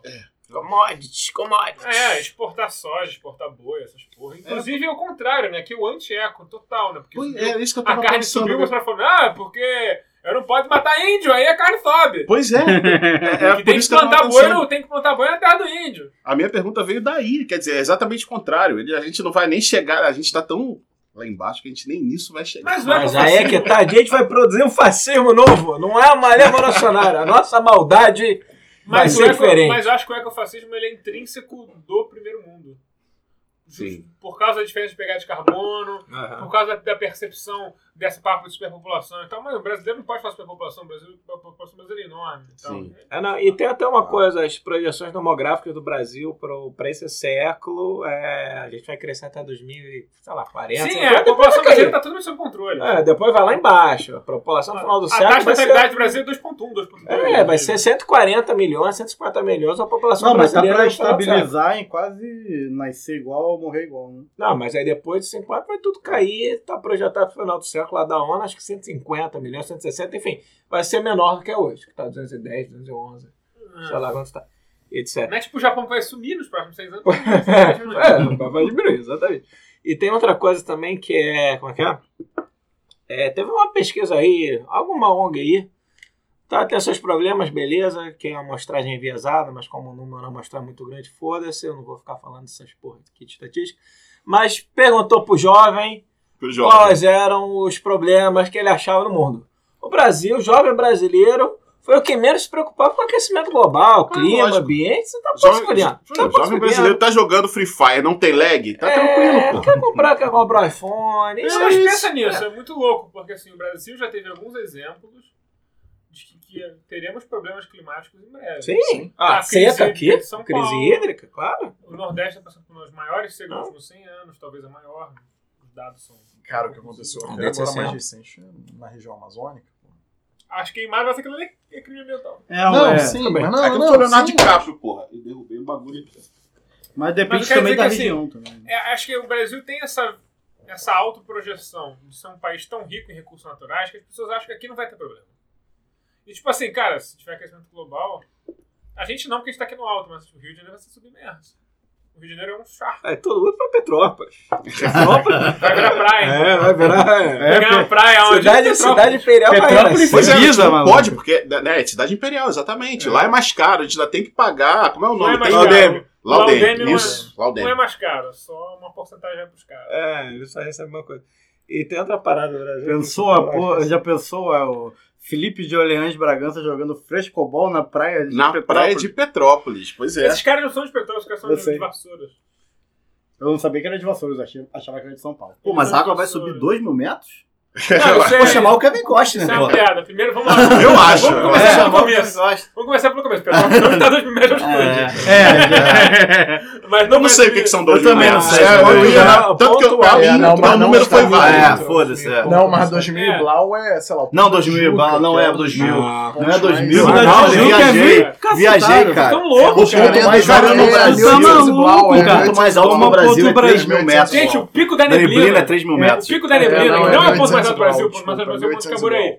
Mas Não o é de pico da Roraima, não? que é, um, é o Monte Caborei. Ah, tá. O É pico Não da neblina... não? Não. O pico da neblina Ah, tem quase 1.500 2000, metros, é tipo um lugar alto pra um caralho. Não, não, mas o 500, Pico da Tijuca é Ah, quase 2500. 2000, vai. É mil. Ó, Cara, eu não sei as Petrópolis tá pessoas... 838. Quanto? E 838. Ah, Errei por mil. É, e a previsão do. E aí você tem um lugar lá que chega aos mil e cacetadinho.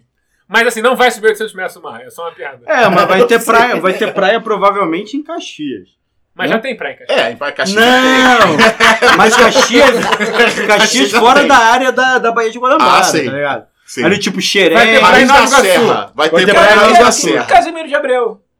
Casimiro de de Abreu vai ter. É, Cara, pior se- que é verdade. Eu acho que na zona sul. Sana, Sana vai ter praia. É, Ah. Sana é. Se a água Vai ter subir barca ao nível, tipo assim, de fechar o metrô e não ter mais ônibus, o nego vai botar cancela e vai 20. falar que é a nova avenida. Ah, vai. Vai virar um grande condomínio. Mas é Com lógico. segurança de jet ski.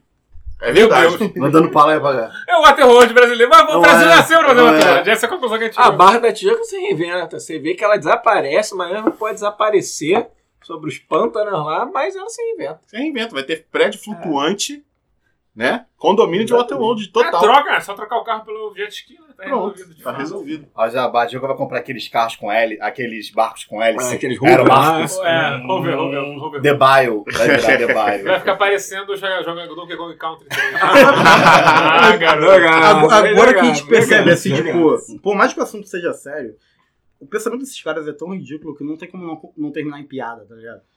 É, é impressionante, porque, tipo, Mas é não tem como se concretizar a ideia deles. Não tem. Mas é tipo, se quantos quantos a gente já tá morto, não faz a menor diferença. Tem esse detalhe. Uma concretização prática é impossível. Morreremos todos antes. É Mas. Cara, é- assim, só, só pra fazer um parênteses, assim, com- cometer um genocídio em massa no mundo é muito fácil.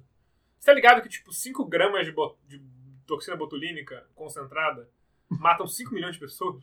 Porra. Caralho. 5 gramas? Eu Não, nem sei o que, que é isso. É o Botox, botox. É, É sério? Não? É. Caralho. Eu não fazia ideia de quando se Que, se que, cresce, natu- que, cresce, que cresce naturalmente em mel. É, sim. Caraca! Blow my mind, Você man. consegue matar 5 milhões de pessoas com a versão laboratorial concentrada disso. Tipo, cometer um genocídio com armas biológicas é muito fácil. E eu não duvido que uma das soluções daqui a pouco dessa galera, tipo, vai ter político americano, político europeu. Não, não é é. É, não vai ter jeito, a gente vai ter que matar preto, gente. Mas eles não fizeram nada pro clima. Foda-se, vamos continuar tentando. A gente vai fazendo. Vai na escala Pantone, né? Uma hora a gente já acerta isso aqui. Assim, existe paper dos anos 90 de cientistas sugerindo que a única solução para o aquecimento global é exterminar 90% da população mundial. Sério? É. Galera, Então, é o ecofascismo, Marcos. o ecofascismo ele tem uma- um certo contato com uma certa academia malthusiana há muito tempo. E aí eu acho que a gente tá voltando até pro assunto do programa agora. É. Não, É, esse, é, entendeu é. quando você falou se funciona ou não? É assim. Cometer genocídio não é muito difícil, assim. Você não precisa fazer que nem o Hitler fez. O Hitler fez um método muito, digamos assim, intensivo no trabalho. Cara, eu, eu, eu né? já vou falar que Não, assim, dá pra fazer mais explanado. eu acho que mais genocídio instantâneo. é, é difícil sim, porque as 5 gramas né, de toxina botulínica, como é que você vai administrar isso? Você vai diluir na água, não vai matar tanta gente assim tão rápido. Pode Porque aí vai cara. diminuir, entendeu? Aí vai ficar É, cara, mais se tu passar de avião. dissolvida. Se passar com um avião aqui, Eu você mata porra, Porzinho, como é que, como é que você vaporiza O a toxina cerveja é verdade. Aquele da cerveja. É, da cerveja já mostrou alguma Aí, coisa a assim. arma biológica você não direciona. Mas a galera consegue. problema. Mas aí, É. amigo, Mas dá uma- ela E vai na verdade, área- Mo- Não, não, é. momento, momento processinho que sempre tem que ter. Eu acho que foi o cara, o Lehman, que botou veneno na porra da cerveja. assim, ele pessoalmente. Pessoalmente. Foi lá, Ele veio até com uma- aquela máscarazinha, tá Ele aquele hazmat, né? Que foi lá e. Ele foi vestido Mas- de papa burger, tá ligado? É, é, essa parada de de de que a arma climática, a arma biológica. a biológica ela não tem como ser controlada, digamos que fosse para ser uma, uma, uma- um lugar exclusivamente de pessoas que não bebem. Vamos, vamos imaginar que grupos, para não ficar no- entrar no momento processinho, vamos imaginar que grupos ogerizam o consumo de álcool. É, se você Mas esse envenena. corpo que eu também consome. Né? Se você Também enven- consome, mas na encolha. São aqueles que vão morrer e ninguém vai saber. "Pô, mas por que, coitado? É uma pessoa tão boa, não bebia. É, você quer matar homens brancos, envenena cerveja Cerveja. artesanal. Ah, sim. E hambúrguer. Porra! E hambúrguer. Caralho! É fácil. É Vai ser verdade. totalmente direcionado. É verdade. Agora é gin também. Nossa, Não. gin, cara, gin tem gosto de mato. Não, e pior que eu Gin bebo é- gin há é- anos, é- cara. Cara, Aí agora Areia virou parada de playboy, não cara. É o quê? Seco, Areia em formato Ah, líquido. sim. Arém? Pra mim, Areia. areia. Arém. Pra mim tem gosto de Areia mato. com maisena e... Nossa, eu não consigo. Deu água, faz assim... Hã? Mas Por enfim, quê? Eu? Voltando ao assunto. Ah, tá. Calma aí, o Gustavo tá fazendo um símbolo pra mim. O símbolo de tesoura. É o símbolo de. É a hora de A passar pra pauta! próxima. Deixa eu convidar, eu Porque o assunto tava aqui. Vai para o próximo Ah, bloco. vai, passa o próximo De bloco. fato, de fato é muito bom esse papo, mas assim, só pra concluir, Sim. se vocês começarem a procurar, vai ter. Vai, tipo, vai começar a ter mais papers sugerindo que isso é a única maneira e tal. Que, porque assim, a lógica do mundo já opera há muito tempo com essa lógica, né? não tem alternativa, né? Tipo, tipo, tipo, não tem alternativa. Você tem que pegar três empregos e se fuder, você tem que virar hambúrguer no McDonald's por um centavo a hora. No próximo vez, poxa, gente, não tem alternativa, né? A gente vai ter que rearranjar o, o tabuleiro do mundo e tal. Esses árabes são mesmo tão importantes assim? O petróleo vocês trazem sozinhos hoje em dia. Sabe? É isso. Esse, depois você automatizar as fábricas, precisa de tanto chinês assim? Não precisa. Por que esse assim. povo do. Por que esse povo do deserto? Vamos acabar com essa gente, né? Pô, é deserto, pô, tem que estar Não deserto. produz camelo riqueza, lá, né, cara? pô. Fica lá só consumindo. É, não tem nem mato lá. É, pois é. Vou encerrando então. Vou falar que eu te escuto. Fazendo aquela perguntinha que a gente sempre faz pro nosso convidado. Se ele já foi pra Cuba. Ainda não. Ah, vai agora. Vai Agora agora que vai eu te Ganhou a passagem. Vai pra Não, Cuba!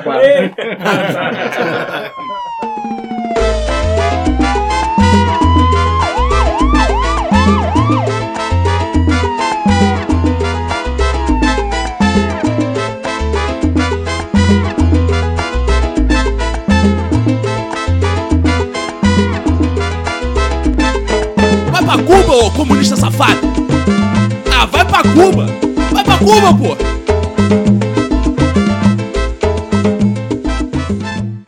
Vai pra Cuba hoje vamos conversar sobre a indicação do documentário Democracia em Vertigem, de Petra Costa, para melhor documentário no Oscar. As reações, as impressões pessoais sobre o filme e os chiliques de uma direita cada vez mais alucinada em explicações absurdas sobre a realidade. Eu não assisti. Começando por Alcísio, o que tu achou da indicação, das reações e dos chiliques? Olha, os chiliques eu gostei. Prova. são a melhor coisa, eu acho. O melhor chilique de todos foi o do MBL, que o MBL tem um filme sobre o impeachment. Que eles, eles- na época eles falaram tem, que o era ótimo. tem, a versão dele sobre impeachment. E é tipo assim, eles, tavam, eles, eles se autoelogiam muito nesse filme, assim. Aí tem um vídeo do assistir Fernando Holiday falando, tipo assim, ah, você não sabe nem fazer filme bom e ficam chorando. E aí, tipo, o filme da Pedra foi indicado ao Oscar. Então, tipo, essa parte foi engraçada. Ver lá o TripAdvisor falando que o filme, que a Netflix é, uma, é um consórcio com o PT, foi muito engraçado. Mas assim, O Netflix teve acesso exclusivo ao Lula e a é, Dilma. é, não, ele literalmente não entende como é que funciona a produção de cinema. É, Mas tudo bem, eu também não entendo, mas o que, que eu faço? Eu fico quieto. É. Eu vou ter que opinar agora, mas vou, vou ser bem vaselina. É o seguinte, eu não entendo nada de documentário, de produção de documentário e tal. Eu acho que o grande apelo do filme é, de fato, ter um acesso a pessoas muito poderosas sobre, uma, sobre um prisma que ninguém teve antes. Isso, como, um como para um documentarista, é um mérito muito grande. Não importa como ela conseguiu isso. Ela conseguiu. Então, eu acho que, assim, tem um mérito histórico muito interessante. No, no- é um- uma documentação de, de filmagens que ninguém tinha. E produzir um documentário com isso, de fato, te coloca, joga, joga lá pra cima na escala de qualidade do documentário. Eu imagino que não deve ter um grande grave problema de edição, de produção. Ela parece belo ser- documentário ela parece, ser, ela parece ser uma mulher, uma diretora competente. Confesso que não vi, mas ela parece perfeitamente competente. Então eu não vejo nada de errado no negócio indicado pro Oscar. Na boa. Agora, o que as pessoas não. Eu acho que os- dos dois lados recusam a entender é que, cara, a indicação pro Oscar. O americano médio já não entende nada de política fora do país dele. Você acha que a galera da academia do Oscar que tá ocupada sendo convidada para mil festinhas, porque todo mundo tenta, tipo, literalmente comprar a sua entrada no Oscar. Essa galera de melhor ator e melhor atriz, principalmente, tipo, te leva pra tudo que é uma putaria muito louca pra ver se você vota nele. Os caras tão ocupados, sabe?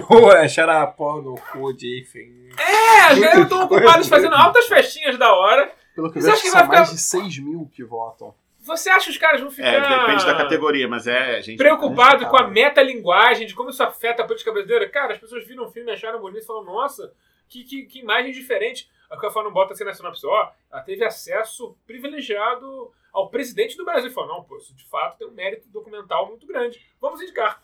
Deve ter sido isso que aconteceu, sabe? Mesmo, tipo, o, não tem ninguém lá em Hollywood falando, porra, PT, caralho! Deve ser o meu herói! Porra, não tem isso. E também não tem do tipo, ah, somos comprados. Ah, ainda bem que a Petra Costa deu 7 bilhões de Brasil, dólares. Brasil tem da o Gutierrez.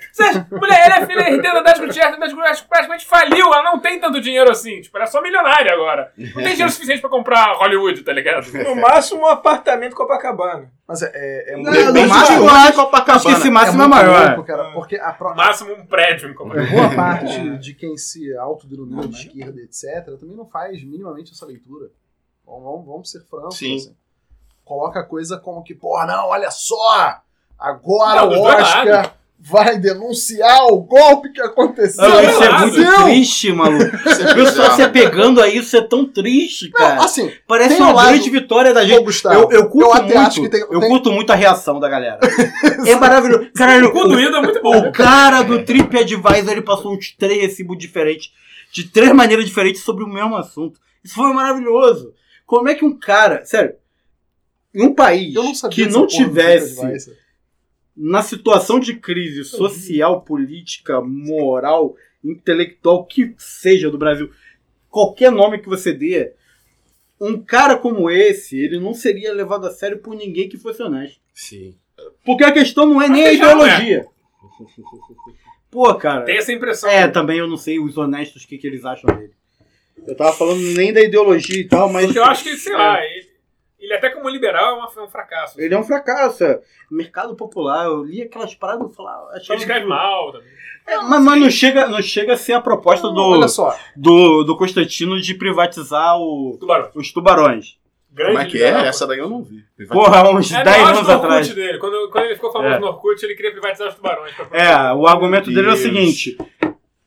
É, você por, vou, vou, vou, vou reduzir Ao ao, que ele é. Ao Ao, ao, ao- ao que ele é.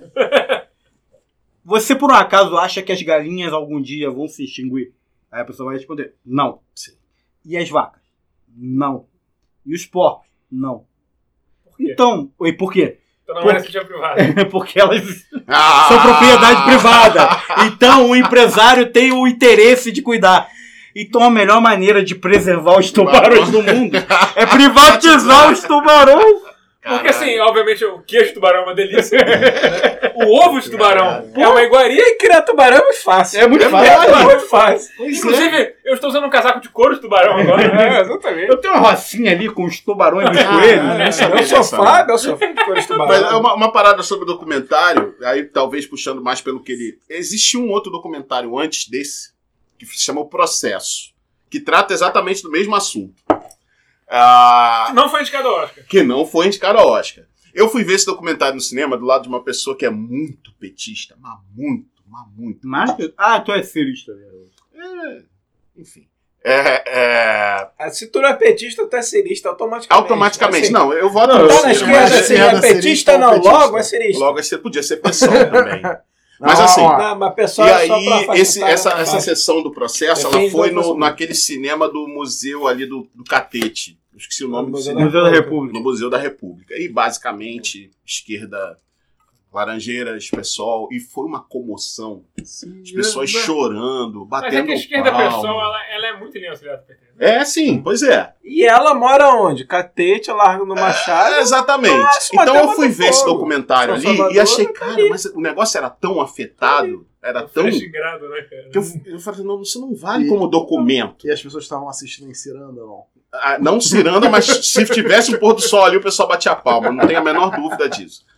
E talvez fossem mais muito velhas para fazer ciranda, porque isso era uma outra coisa que também acontecia, mas eu acho que isso não tem a ver com, com o- tem a ver é com o pior? cinema. Eu recentemente descobri que chamar as pessoas de esquerda cirandeira é uma ofensa com a ciranda. É uma ofensa com a ciranda. Porque a ciranda é um negócio legal. a ciranda não é legal. Não, é, pois. E aí, o que que acontece? Eu achava esse documentário muito afetado, esse do processo. Quando eu vi esse que foi indicado agora ao Oscar, eu achei ele mais ponderado. Olha só, porque o do processo era afetado demais. Eu falei, porra, esse. Mas aí tem a, tem a distância de tempo, né? Eu vi quando lançou, falei, agora teve a indicação, a gente quis rever, vamos rever. É, e aí, assim, é uma, é uma. Legal, importante, bem feito, diga-se passagem, muito bem feito, eu achei.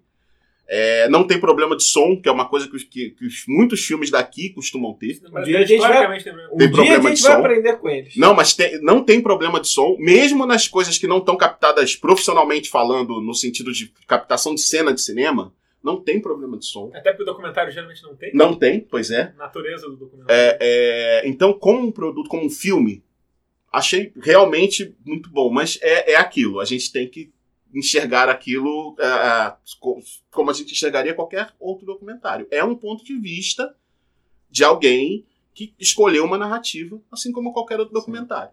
Então, assim, acho válido pra cacete. Acho como documentário, é, um bom documentário, bem produzido, bem feito, menos afetado do que o processo, muito menos. E aí vocês imaginam o processo, como é que é. Como é que é? É, é, É, é, já falaram desse Democracia em Vertigem, que é bem. ele é bastante. Ele é bastante. Então eu acho que é isso. Não, olha só, eu não assisti. Por aí já, assim, não teria muita coisa a dizer. Mas o que, que eu tenho a dizer?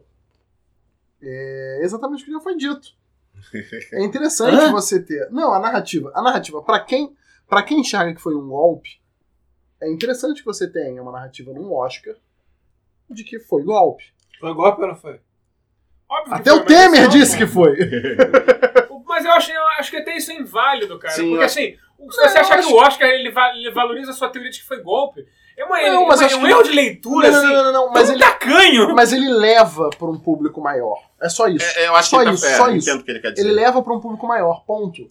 Não Tem uma é galera pra que tá se ratificar sentindo ratificada. Mas tem, mas uma não- galera que tá é. sentindo É, radical, não, isso é um problema. Talvez eu tenha me expressado mal. Não é ratificar, não é legitimar, por caralho, o Oscar vai legitimar que foi golpe. Não, mas levar para um público maior. Publicizar a narrativa do. Vou aumentar do o capital simbólico. Ali- É, aumentar exato, o capital exato, simbólico é exato. Mas o capital Ponto. simbólico afeta quem? E é importante que a gente ressalte isso. É isso, A ponto. É É isso e ponto. Sério, você mostrar uma pessoa que veio ver o Oscar e falou, puta que pariu, cara. Não, é um documentário, as pessoas já não veem. Meu né? Deus, Sim. eu estava Eu- errado. Mas Por que eu votei no Bolsonaro? Não, não, não, não, mas talvez, mas talvez faça com que muitas pessoas vejam, talvez até não concordem, mas vejam. Bolsonaro aí- já falou que não vai ver. Aquela coisa a Netflix facilita, né? Mas aquela coisa Netflix, fica aquela coisa. É não aquela Tem aquele coisa. pré-Oscar. É, fica aquela coisa, briga de torcida, Flamengo é e Vasco, quantos mundiais né? Já você ganhou. tem, entendeu? Indicação Ah, a caralho, esquerda aí tem um, tem um documentário de cada Oscar. E fala que foi golpe Bacuringa de cada. Oscar e se ganha essa porra também. Vai ficar chato pra caralho. todos os Oscars. 11 indicações Pra ganhar as Oscar. 11. Pô, o melhor filme desse Oscar, desses todos. todas. É Ah, Parasita. é melhor. Parasita é bom pra caralho, cara. Parasita é melhor. Cara, você não toma, É. você não toma LSD, você vai pro tiroteio. A minha visão existe. sobre a parada. A indicação é uma óbvia provocação ao Bolsonaro. Eu não tenho. O Oscar adora fazer isso. Eu acho que não tem chance, mas se ganhar é só nesse viés. Mas se ganhar e se a pessoa estiver dando é o for Leonardo DiCaprio, aí vai ser um. Porra, aí vai ser maneiro pra caralho. Não, aí você vai ser na cara Aí, que tipo de Oscar tirou um dia pra zoar o essa É, foi. Aí dá pra, aí dá pra ter certeza. É, Aí- mas aí agora, a- agora é o seguinte. O próprio Leonardo DiCaprio bancou Agora é o isso aí. seguinte. me- Quanto, custa- É, quanto custa a porra aí? Eu pago, Eu faço, mas eu quero entregar. Eu Ainda quero vai levar uma madeira de piró. mas agora que é o seguinte, né? Tem, a gente tem que observar que o filme ele apresenta algumas narrativas chama. que se- é como se fosse, sei lá, vários rios Sim, que se sim. encontram num rio maior. É, uma boa Algumas uma boa narrativas construção são. narrativa. A própria Vaza Jato provou. Algumas Sim, narrativas sim, ali. São ratificadas pela São verdade. ratificadas. É. Mas outras é delírio petista, tipo, como se não tivesse problema nenhum no país, Sim, sim, como se o PT tivesse politizado a população. sim. Tanto politizou tanto que ninguém foi pra rua por causa dele. É, tipo assim, É. compare com a Venezuela. É, sabe? Esses. Assim, é, desculpa, esses só pra te interromper.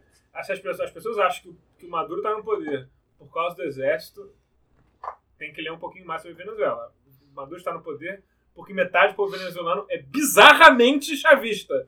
Tipo, a galera que faria o que fosse pra Uhum. manter o que tem no poder. Não, tô que dois terços da oposição rachou e foi pro lado do Maduro, né? Então, assim, É. nesse mundo aí, o PT achar que politizou a população, aquele, todo aquele papo de nova classe É, média, não, isso daí é viagem total. Pelo contrário, ele E assim, alienou ainda mais, ele alienou, alienou. o consumo. Pra, pra mim, consumo, pra, pra mim, o maior incômodo, eu acho a tese interessante, porque de fato eu acho que o que um incômodo. conflito muito sério com a realidade. Não, não, mas eu acho que de fato o incômodo da, de certa classe média mais alta, com o pessoal usando o aeroporto. Eu mesmo, porra, cara, eu branco, porra, pra caralho, tá ligado? Porra, eu gosto de me vestir mais à vontade possível. O aeroporto eu vou mais. Eu de pijama praticamente. horas de voo. O pessoal não gosta de ficar perto de mim. Sabe o que é Imagina. engraçado? Gente muito rica que vai de primeira classe, vai de pijama para o aeroporto. Tá, mas Isso é eu uma não, afetação de mas eu não pego É. primeira classe Não, e, não, nem, é- e nem vou Mas internacional. ele tá falando ponto aqui- é que isso é uma afetação de uma, de uma Classe média. pseudo gente rica. É, Gente rica de verdade, de fato, também tá cagando. tá cagando. Porra, aeroporto, aeroporto e avião é uma merda. É um Tu lugar Tu tem desconfortável. que tá, tu tem que estar confortável, caralho. Vai tomar no cu. É, mas a- o que mais me incomodou é aquela coisa de para os olhos, para o entendimento do mais da pessoa mais desatenta, dá quase para associar democracia no Brasil e PT. Não é bem Ah, isso. sim. Mas aí eu acho que tem um, tem um ponto Não, calma aí. que eu acho interessante. O PT A ajudou a, A, a, formar a democracia nova brasileira, república. a democracia De brasileira fato. era PT e PSDB. E aí o PSDB, ele se deu uma Acabou. rasteira, né? É aquela criança que coloca o cabo O da, da gravetinho vassoura na- na, na roda da bicicleta. Vocês por acaso, Maldito PT! e vocês por acaso viram a reação ridícula, já que a gente vai falar Do times- PSDB? do PS...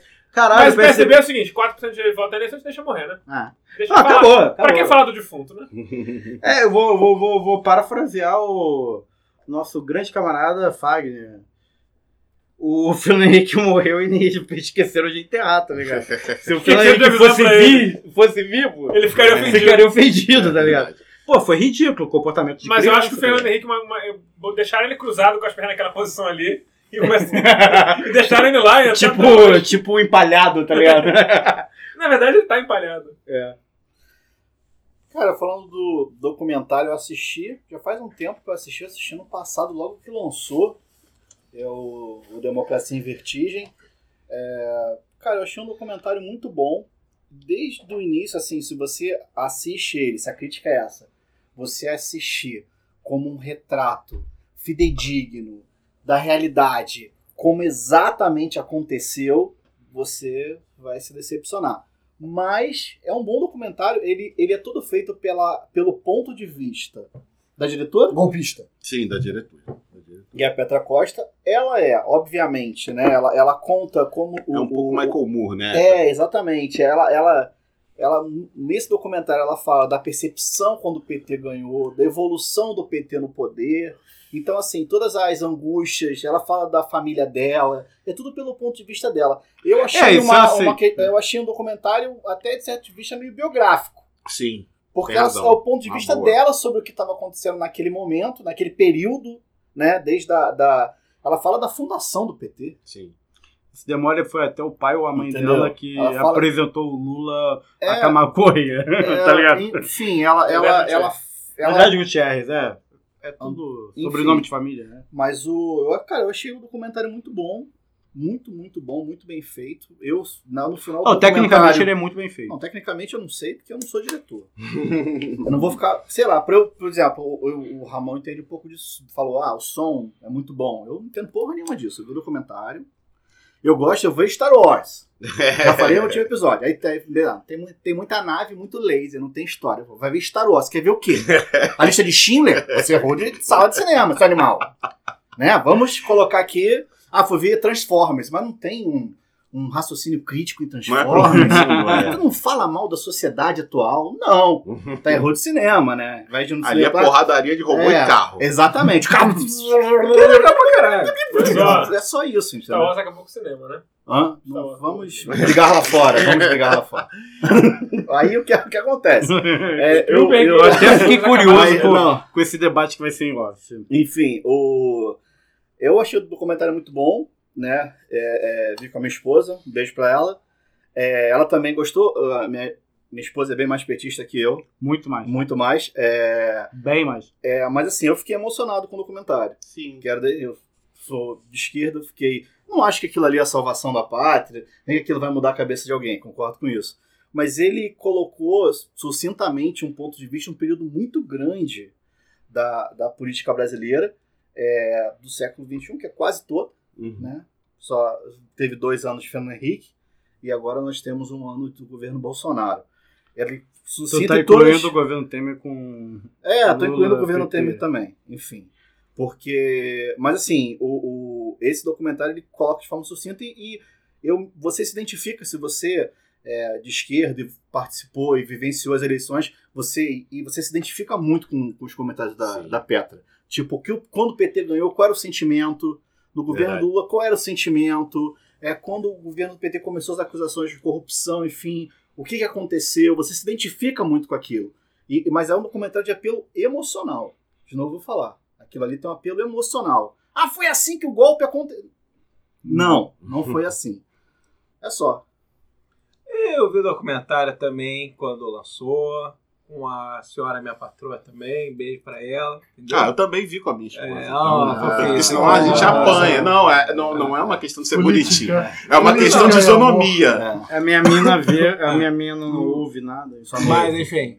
É só sua noiva. Minha noiva, é verdade. Mas é normal, eu também custei. Quando eu tava noivo, eu também custei. Mas, enfim, é. O que, que, que eu tava falando? Esse documentário. Eu gostei, eu acho que é legal, bem feito. E porque mostra a nossa visão de mundo, que é certa, né? Que é a certa, exatamente. O lado É certo da certo, história. é do lado certo da história, o resto tá todo mundo errado. E é isso. Mas o resto é algo já que eu nem lembro muito do documentário, porque na época quando eu vi o sentimento, pra mim, por ser mais emocional, eu achei que falava mais do mesmo. Coisas que eu já Sim, tinha a gente visto, tinha. Mas a gente viu todo esse documentário porque Na acontecendo. época, na, é. na época da eleição eu pirei muito. E, Chorou? enfim. Não, não, não chorei não. Eu, eu só tenho uma, uma Só coisa fiquei pra com dizer. Eu achei, eu achei uma injustiça não terem indicado a Janaína, a Janaína Pascoal como a tri- melhor atriz coadjuvante. Porque É verdade. não é uma piada tá minha. atuando, né? Pois é, em tese. Em tese, é aí que tá a parada. Em tese ninguém tá atuando, mas é. Nossa. Enfim, não é uma piada minha, isso é uma piada que está rolando no Twitter, obviamente, mas faz todo sentido. Você roubatilhou. Roubartilhei, roubartilhei. Mas eu dei o crédito no final, não guardei. Ah, só tem uma imagem do Leonardo DiCaprio, imagina, aquele teatro. Voltamos ao Oscar, tudo escuro, apagaram as luzes do Oscar. Lembrando que o Leonardo DiCaprio é entra, Roubatilhei também. Leonardo DiCaprio entra no escuro com uma tocha na mão. Uma tocha. Uma tocha na mão. Mamando algo. Uma madeira de piroca. Ele falou, não, está usando uma madeira de piroca e anuncia o melhor documentário. Agora, é melhor documentário. Já é Melhor tipo, cena do. Se acontecer. cena, é. Ah, se acontecer, eu passo a gostar Já valeu. do documentário. Sério mesmo. Eu Se o Leonardo DiCaprio e entrar eu com uma madeira de piroca, eu história, nunca mais critico esse do documentário. Não dá pra assistir o Oscar até o final. É muito difícil. Eu Se isso assisto, eu assistir. Passa num domingo. Isso é Passa. tipo Pelo menos não, tá não vai ser domingo de carnaval esse ano, porque lá em casa é sempre uma guerra. Porque pra, pra Maíra, pra minha esposa, é- o Oscar é tipo o carnaval dela, é o desfile de escola de samba dela. Quando cai no mesmo dia, é um E só coloca um filme chato Ah, pra pode ganhar a porra do vai Oscar também. Eu vou Choque e ela de também, só cultura, que a gente pô. sempre tá na briga. Então é, a, a gente tá indo pra Sapucaí agora. É, se cair. Acho que eu não sei se vai ser, vai ser o primeiro dia de carnaval. Não, não, não vai cair. Não vai cair. Não vai cair. Não, não Carnaval vai. em fevereiro. Vai, não vai. Final de fevereiro. Gente, vamos encerrar aqui o Democracia em Vertigem. E agora a gente vai pra parte que eu mais gosto do programa, que é o marxismo cultural. Eba, redação livre! Marxismo cultural. Marxismo cultural. Marxismo cultural. Marxismo cultural. Galera, marxismo cultural, onde a gente vai falar para as crianças escutarem aquele rock Shop of a Dilma e The Trooper com a Janaina Pascoal cantando. Isso. É, Melhor atriz coadjuvante. E aí elas vão ouvir rock, vão transar muito, usar droga, fazer aborto e louvar nosso Qual é o silogismo? Satanás! Qual é o Mas se silogismo? quiser fazer nos ouvidos do rock, o cidadão de bem vai mostrar. Não pode fazer isso ouvindo funk. Aí ele pode. Ah, é Aí não verdade. Não, mas tem um Como qual é é o é? silogismo? Era- Como é que é?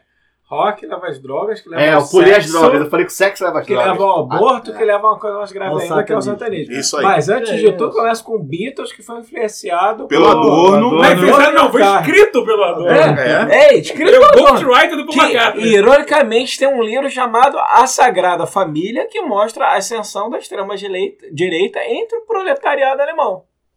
Fica a dica. Tá vendo? Já, Já deu, deu a dica, teu já deu a dica. cultural. Já deu a dica cultural, É, vai dar outra, né? Tá bom. Pode ser o primeiro que eu tô afim de fumar um cigarro. Sim. É, visto os assuntos aqui, hoje eu fui mais devagar, porque, porra, hoje foi uma merda de dia. Fiquei o dia inteiro na rua, hospital, psicóloga, depois o maluco vendendo camisa errada, caralho. Tudo, tudo uma merda. Epa! Mas assim, After. eu acredito o seguinte, cara. É 22 temporada do South Park, desenho animado, que vocês têm que, obviamente, re- relativizar. É, nem relativizar, as piadas não são na intenção de ofender minorias, mas ridicularizar, ridicularizar quem ofende. Mas se vocês se sentirem ofendidos, tentem relativizar isso. O a 22 temporada ela trata de ela trata de fascismo, ela trata de aquecimento global. É uma parada muito bizarra, porque tipo eles fazem na época do primeiro lá do Al Gore, eles zoam o Al Gore dizendo que o Al Gore tá criando um mito, né? O Algor, Que é o é, tal um dos do- inimigos do primeiro jogo deles, que é o Fractured Butthole. Não, Não, não, Não, Jack segundo. Butler é o segundo. O primeiro- Então, The Stick of Truth. Não, o primeiro jogo deles é Então, é- 64 é. com FPS. Sim, é sim. maneirão eu tô falando jogo. desse de agora. É verdade. O deboche, o deboche Caraca, que universo Então, então. vocês andavam quando criança. o Cara, debo- South Park é um dos melhores jogos É um- da É verdade, é um dos melhores jogos de 64 que tem. Se mijava na bola de neve. Não, não é joguei.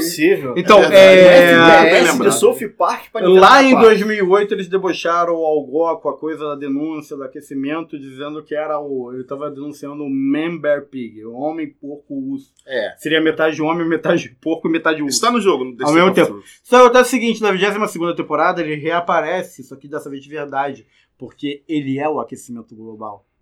E é muito genial como a temporada é montada. Ela começa com várias fases é, sobre as atuais crises e críticas da sociedade americana.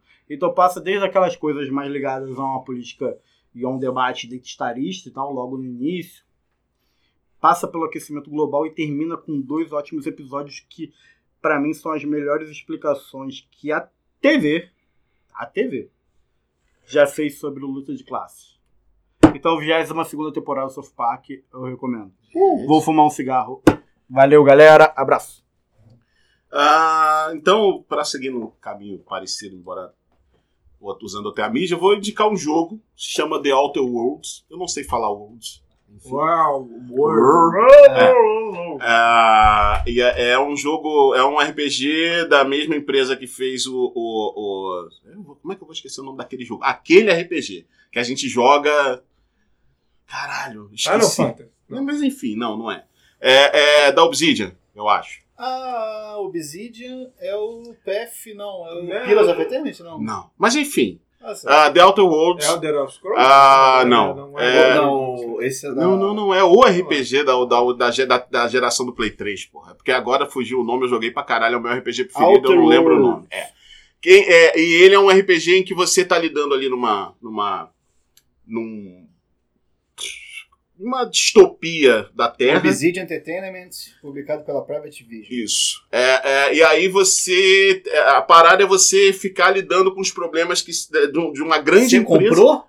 Não, tá no Game Pass Ah, tá. Xbox. Tá cheio do dinheiro. Não, tá no Game Pass. Tá no Game Pass. Tá Eu tenho de- é, Game Pass de graça até junho. De graça não, porque eu já paguei por ele, 140 mas. conto, vai enfim. É, e aí é, é, você a, a parada é tem uma, uma empresa que é dona do- de tudo. E aí você é só uma. Você é um- um- uma pessoa que, que saiu de, uma, de, uma- de um, cientista maluco que descongelou lá pra fazer o que ele queria. Qual, qual é a grande parada dele? Você tem como é, escolher quais são os estilos políticos é, do- do- do- de toda aquela da, daquele sistema. É. E aí você tem. Eu não vou falar nada porque qualquer coisa desse jogo é spoiler, mas você, você é só que ele é de ação. muito RPG. Shadowrun, cara. Sim, parece. Parece muito Shadowrun. Parece. Não sei se você consegue ver. É, é... Sendo que quando eu falo E RPG, eu não aí- falo de videogame porque eu não jogo videogame. Eu falo RPG de mesa porque eu sou muito nerd. Ah, somos dois. Eu jogo também. Meu trabalho de mestrado foi com RPG de mesa, inclusive. Depois a gente troca uma ideia. Não tá aqui. Enfim, depois eu vou, eu vou lembrar. Mas é, é um jogo que vale muito a pena porque a gente consegue interferir nas paradas. E eu sei que eu teve, teve um momento lá que eu dei força pra uma. Era, era assim, era uma cidade que era completamente é, é, é, regida pela grande empresa. E você tinha a opção em, em dar força pra ela ou dar força pra uma pequena comunidade de pessoas que estavam ali tentando se desvencilhar daquilo. E aquela parada que, eu, que a minha escolha determinou o final do jogo, assim, de uma maneira que hoje em dia tá difícil de ver em jogos de RPG assim. Então, a minha indicação, que tem muita política no jogo, minha indicação é o The Outer Worlds, é um jogão. Assim. E tá no Game Pass, pra quem tiver Xbox. Alciso? Cara, eu tenho uma indicação de cinema. Só porque eu vi esse filme essa semana eu gostei. É, primeiramente, queria criticar a indústria do cinema por ter feito um filme chamado 1917, que não é sobre a Revolução Russa. Que não é sobre a Revolução É Russa. tipo um resgate lá do Ryan do, da Britânico, Primeira né? Guerra Mundial. É, isso é sobre a guerra, a Batalha do Somme. Mas assim, a Batalha do Somme não é a coisa mais importante que aconteceu em 17. A Batalha do Somme é um grande fracasso militar que acaba com a demissão do, do, do Haig, que era o general britânico. Mas eu tô falando de orelha, não sei, não posso estar errado. Mas assim, não é a coisa mais importante que acontece em 1917. A coisa mais importante que acontece é a porra da Revolução A da Russa, Revolução caralho! Minha sogra achou que o filme era sobre a Revolução É, Russa. deveria ser! Que Eu é- achei que era um fato escroto de Aí, 1917 três botar ele como lá com filme. cara de Opa. porco atrás. Ah, eles ficaram atrás Ah, das linhas é, inimigas! Vocês têm um irmão, ele está do outro lado. Pô, isso aí é Pedir em dobro, cobrança indevida. Pois é, ainda tem outra coisa. É, o filme original, que eles pegam a, a- a parte visual, que é o Paths of Glory do, do Kubrick, é bem melhor. Inclusive, um Que filme é que... com o Kirk Douglas. É, o, o primeiro, é o primeiro filme É. da parceria dele com o Kirk Douglas, que o filme é banido na França até hoje. É. Porque o Kirk Douglas no filme é um general francês que faz coisas não muito legais para os soldados. É, é, Glória feita de sangue. É, Glória feita de sangue em português. Mas enfim, a minha sugestão também é um filme sobre, é um filme sobre a temática de guerra, chamado Uma Mulher Alta, que é um filme que se passa numa Leningrado quatro meses depois da Segunda Guerra Mundial. Onde todo mundo é basicamente fudido da cabeça. E eu acho que, assim, é muito interessante nesse mundo que a gente vive, desse fascismo Call of Duty, né, que acha que a vida é um jogo de tiro. Inclusive, eles, quando cometem seus, seus crimes, eles meio que fazem um esquema Call of Duty, né? Fazem É, o cara live. filmou e se fosse uma festa. Exatamente, é, e tal. É, mostra como é que as pessoas voltam da guerra. E as pessoas não voltam legal da guerra. Aliás, é um filmaço. Filmaço, não vou falar nada sobre o filme, porque isso é entregar a trama meio que perde a graça. Mas assim, as pessoas não estão legais naquele filme. Tipo assim. E são relatos reais, né? São relatos reais cultura- costurados num roteiro. E, cara, vale muito a pena ver justamente isso. Tipo, cara, tá, vocês ganharam a guerra. Vocês estão fodidos igual. Igual. Estão passando fome. Todo mundo tá maluco. E aí? Tá ligado? É isso. O grande vencedor. É, pegando, voltando aqui para São Paulo, os Bandeirantes, Índio e tal, é, tem um livro muito bom do Carlos Fausto, um livro pequenininho. Carlos Fausto é um antropólogo lá do Museu Nacional que pegou fogo, mas o Carlos Fausto não estava no museu, então está vivo aí. É, que é sobre os índios antes do Brasil. Um livro sem páginas tal, qualquer lei consegue ler, não tem nada de estruturalismo levi-straussiano nem nada do tipo. E é muito maneiro, que dá um panorama geral das populações ameríndias antes da chegada dos europeus. Porra, foda. É isso. O- eu vou aqui falar de um novo pôr do sol. Sempre.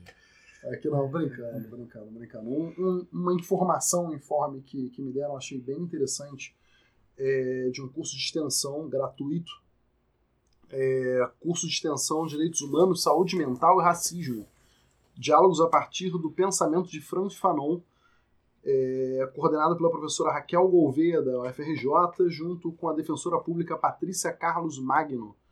É, o curso vai ser ministrado é, na Defensoria Pública, ali na Marechal Câmara.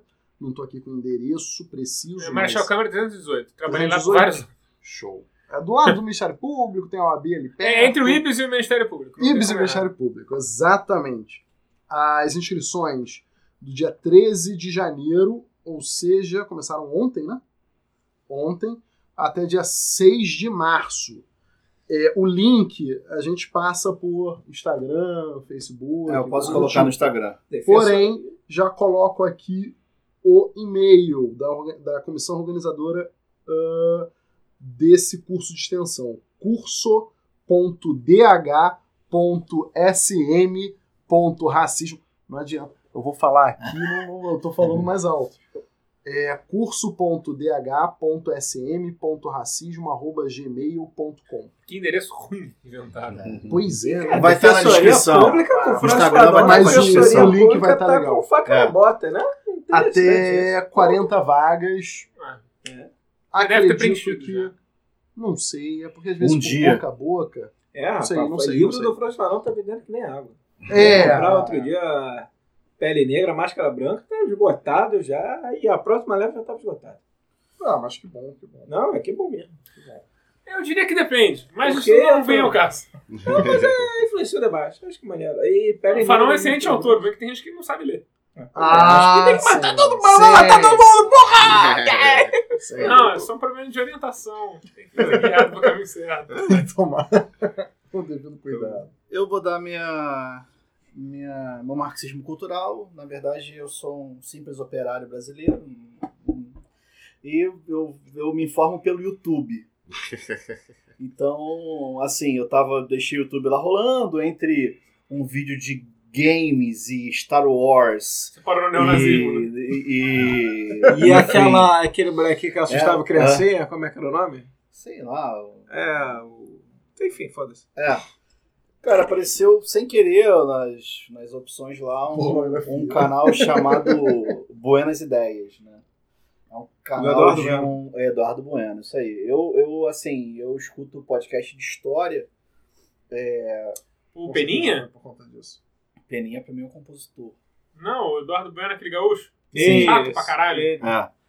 Mas eu achei o canal dele bem legal. Não, ele é um gremista insuportável. Eu nunca vi ele falando sobre É, cara, eu, não seja um assim, eu não. É eu maconha, não, eu, bastante de não, eu não dou a mínima pra futebol. Então, eu Não, tipo assim, eu só, não vi ele, eu só vi ele falando em contexto de futebol e ele é insuportável. Ah, não. Esse canal ele fala basicamente de fatos da história brasileira e ele fala, tipo, de uma forma divertida. Uhum. E o vídeo editado e tal. Eu acho interessante isso daí, porque, assim, você transforma uma coisa que tem mais é, é, inserção, digamos assim. Uhum. Ele, eu, vi, eu vi alguns vídeos dele.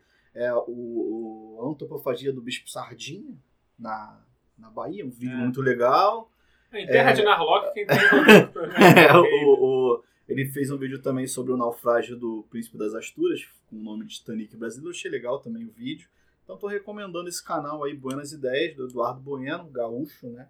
Eu agora descobri que ele é gremista, não sabia Ele é disso. um gremista chato. É, eu não, não gosto de futebol, então não importa. Não, mas é, ele falou história maneira. É, É, e é bem apelativo. É, eu achei Eu bem legal os vídeos. Vou continuar vendo, vou dar Eu uma indicação. Eu achei o do Bispo pop. Sardinha melhor do que o, o Naufrágio do Príncipe das- Asturas, mas é, recomendo. Bem, a gente vai ficando por aqui.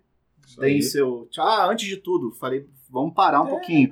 Vou dar a- o nosso endereço nas redes sociais, Isso. que no outro programa ficou faltando. tá bom, a gente, também é a gente no Instagram é o arroba Guanabara Connection. O Connection tem um N no meio só. Arroba Guanabara Coné, né, com N só, Xion. E no Twitter a gente é arroba Guanabara Conec 1.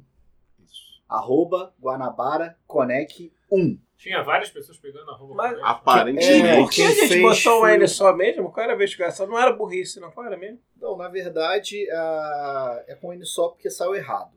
É. E continua errado. É. E vai continuar errado eternamente. Então é isso aí. Eu acho que dá um diferencial. Dá um diferencial. E a gente tinha um problema com plágio, que a gente, barra. no nome a gente meio que era uma ideia antiga, muito antiga a ideia do Guanabara. É. É, então a gente preferiu deixar com N só, pra diferenciar também a inspiração, que era zoar. Essa inspiração, na verdade, foi zoar essa inspiração. Mas todo mundo já pegou qual de onde saiu o Connection, É uma Guanabara. Connection. É. De, de É. A cidade era Norte, outra, né? era, a cidade era outra, era outra. E era um bate-papo, assim, com. Não com opiniões não tão divergentes quanto as nossas, assim. Eu também pensava do mesmo jeito. Não, não, é porque. Foi só antes de tem- 2013. Só tem três coisas que funcionam em- no socialismo, né? Saúde, educação e segurança. O Exatamente. resto é uma merda. né?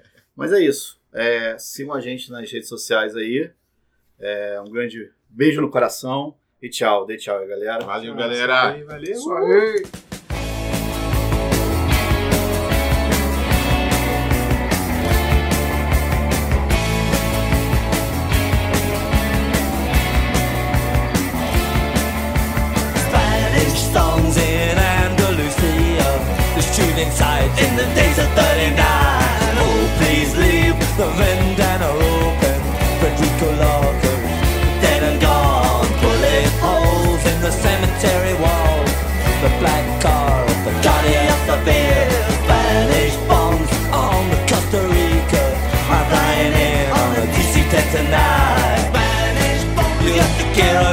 Infinito. Yo te quiero, oh my corazón. Bombs, yo te quiero infinito. Yo te quiero, oh my corazón.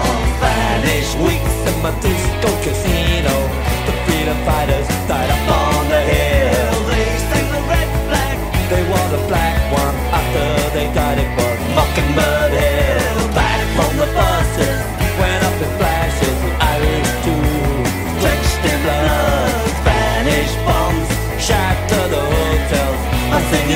soldiers knitting de bars. Spanish bombs, Yo te quiero, queer incognito. You're oh my god,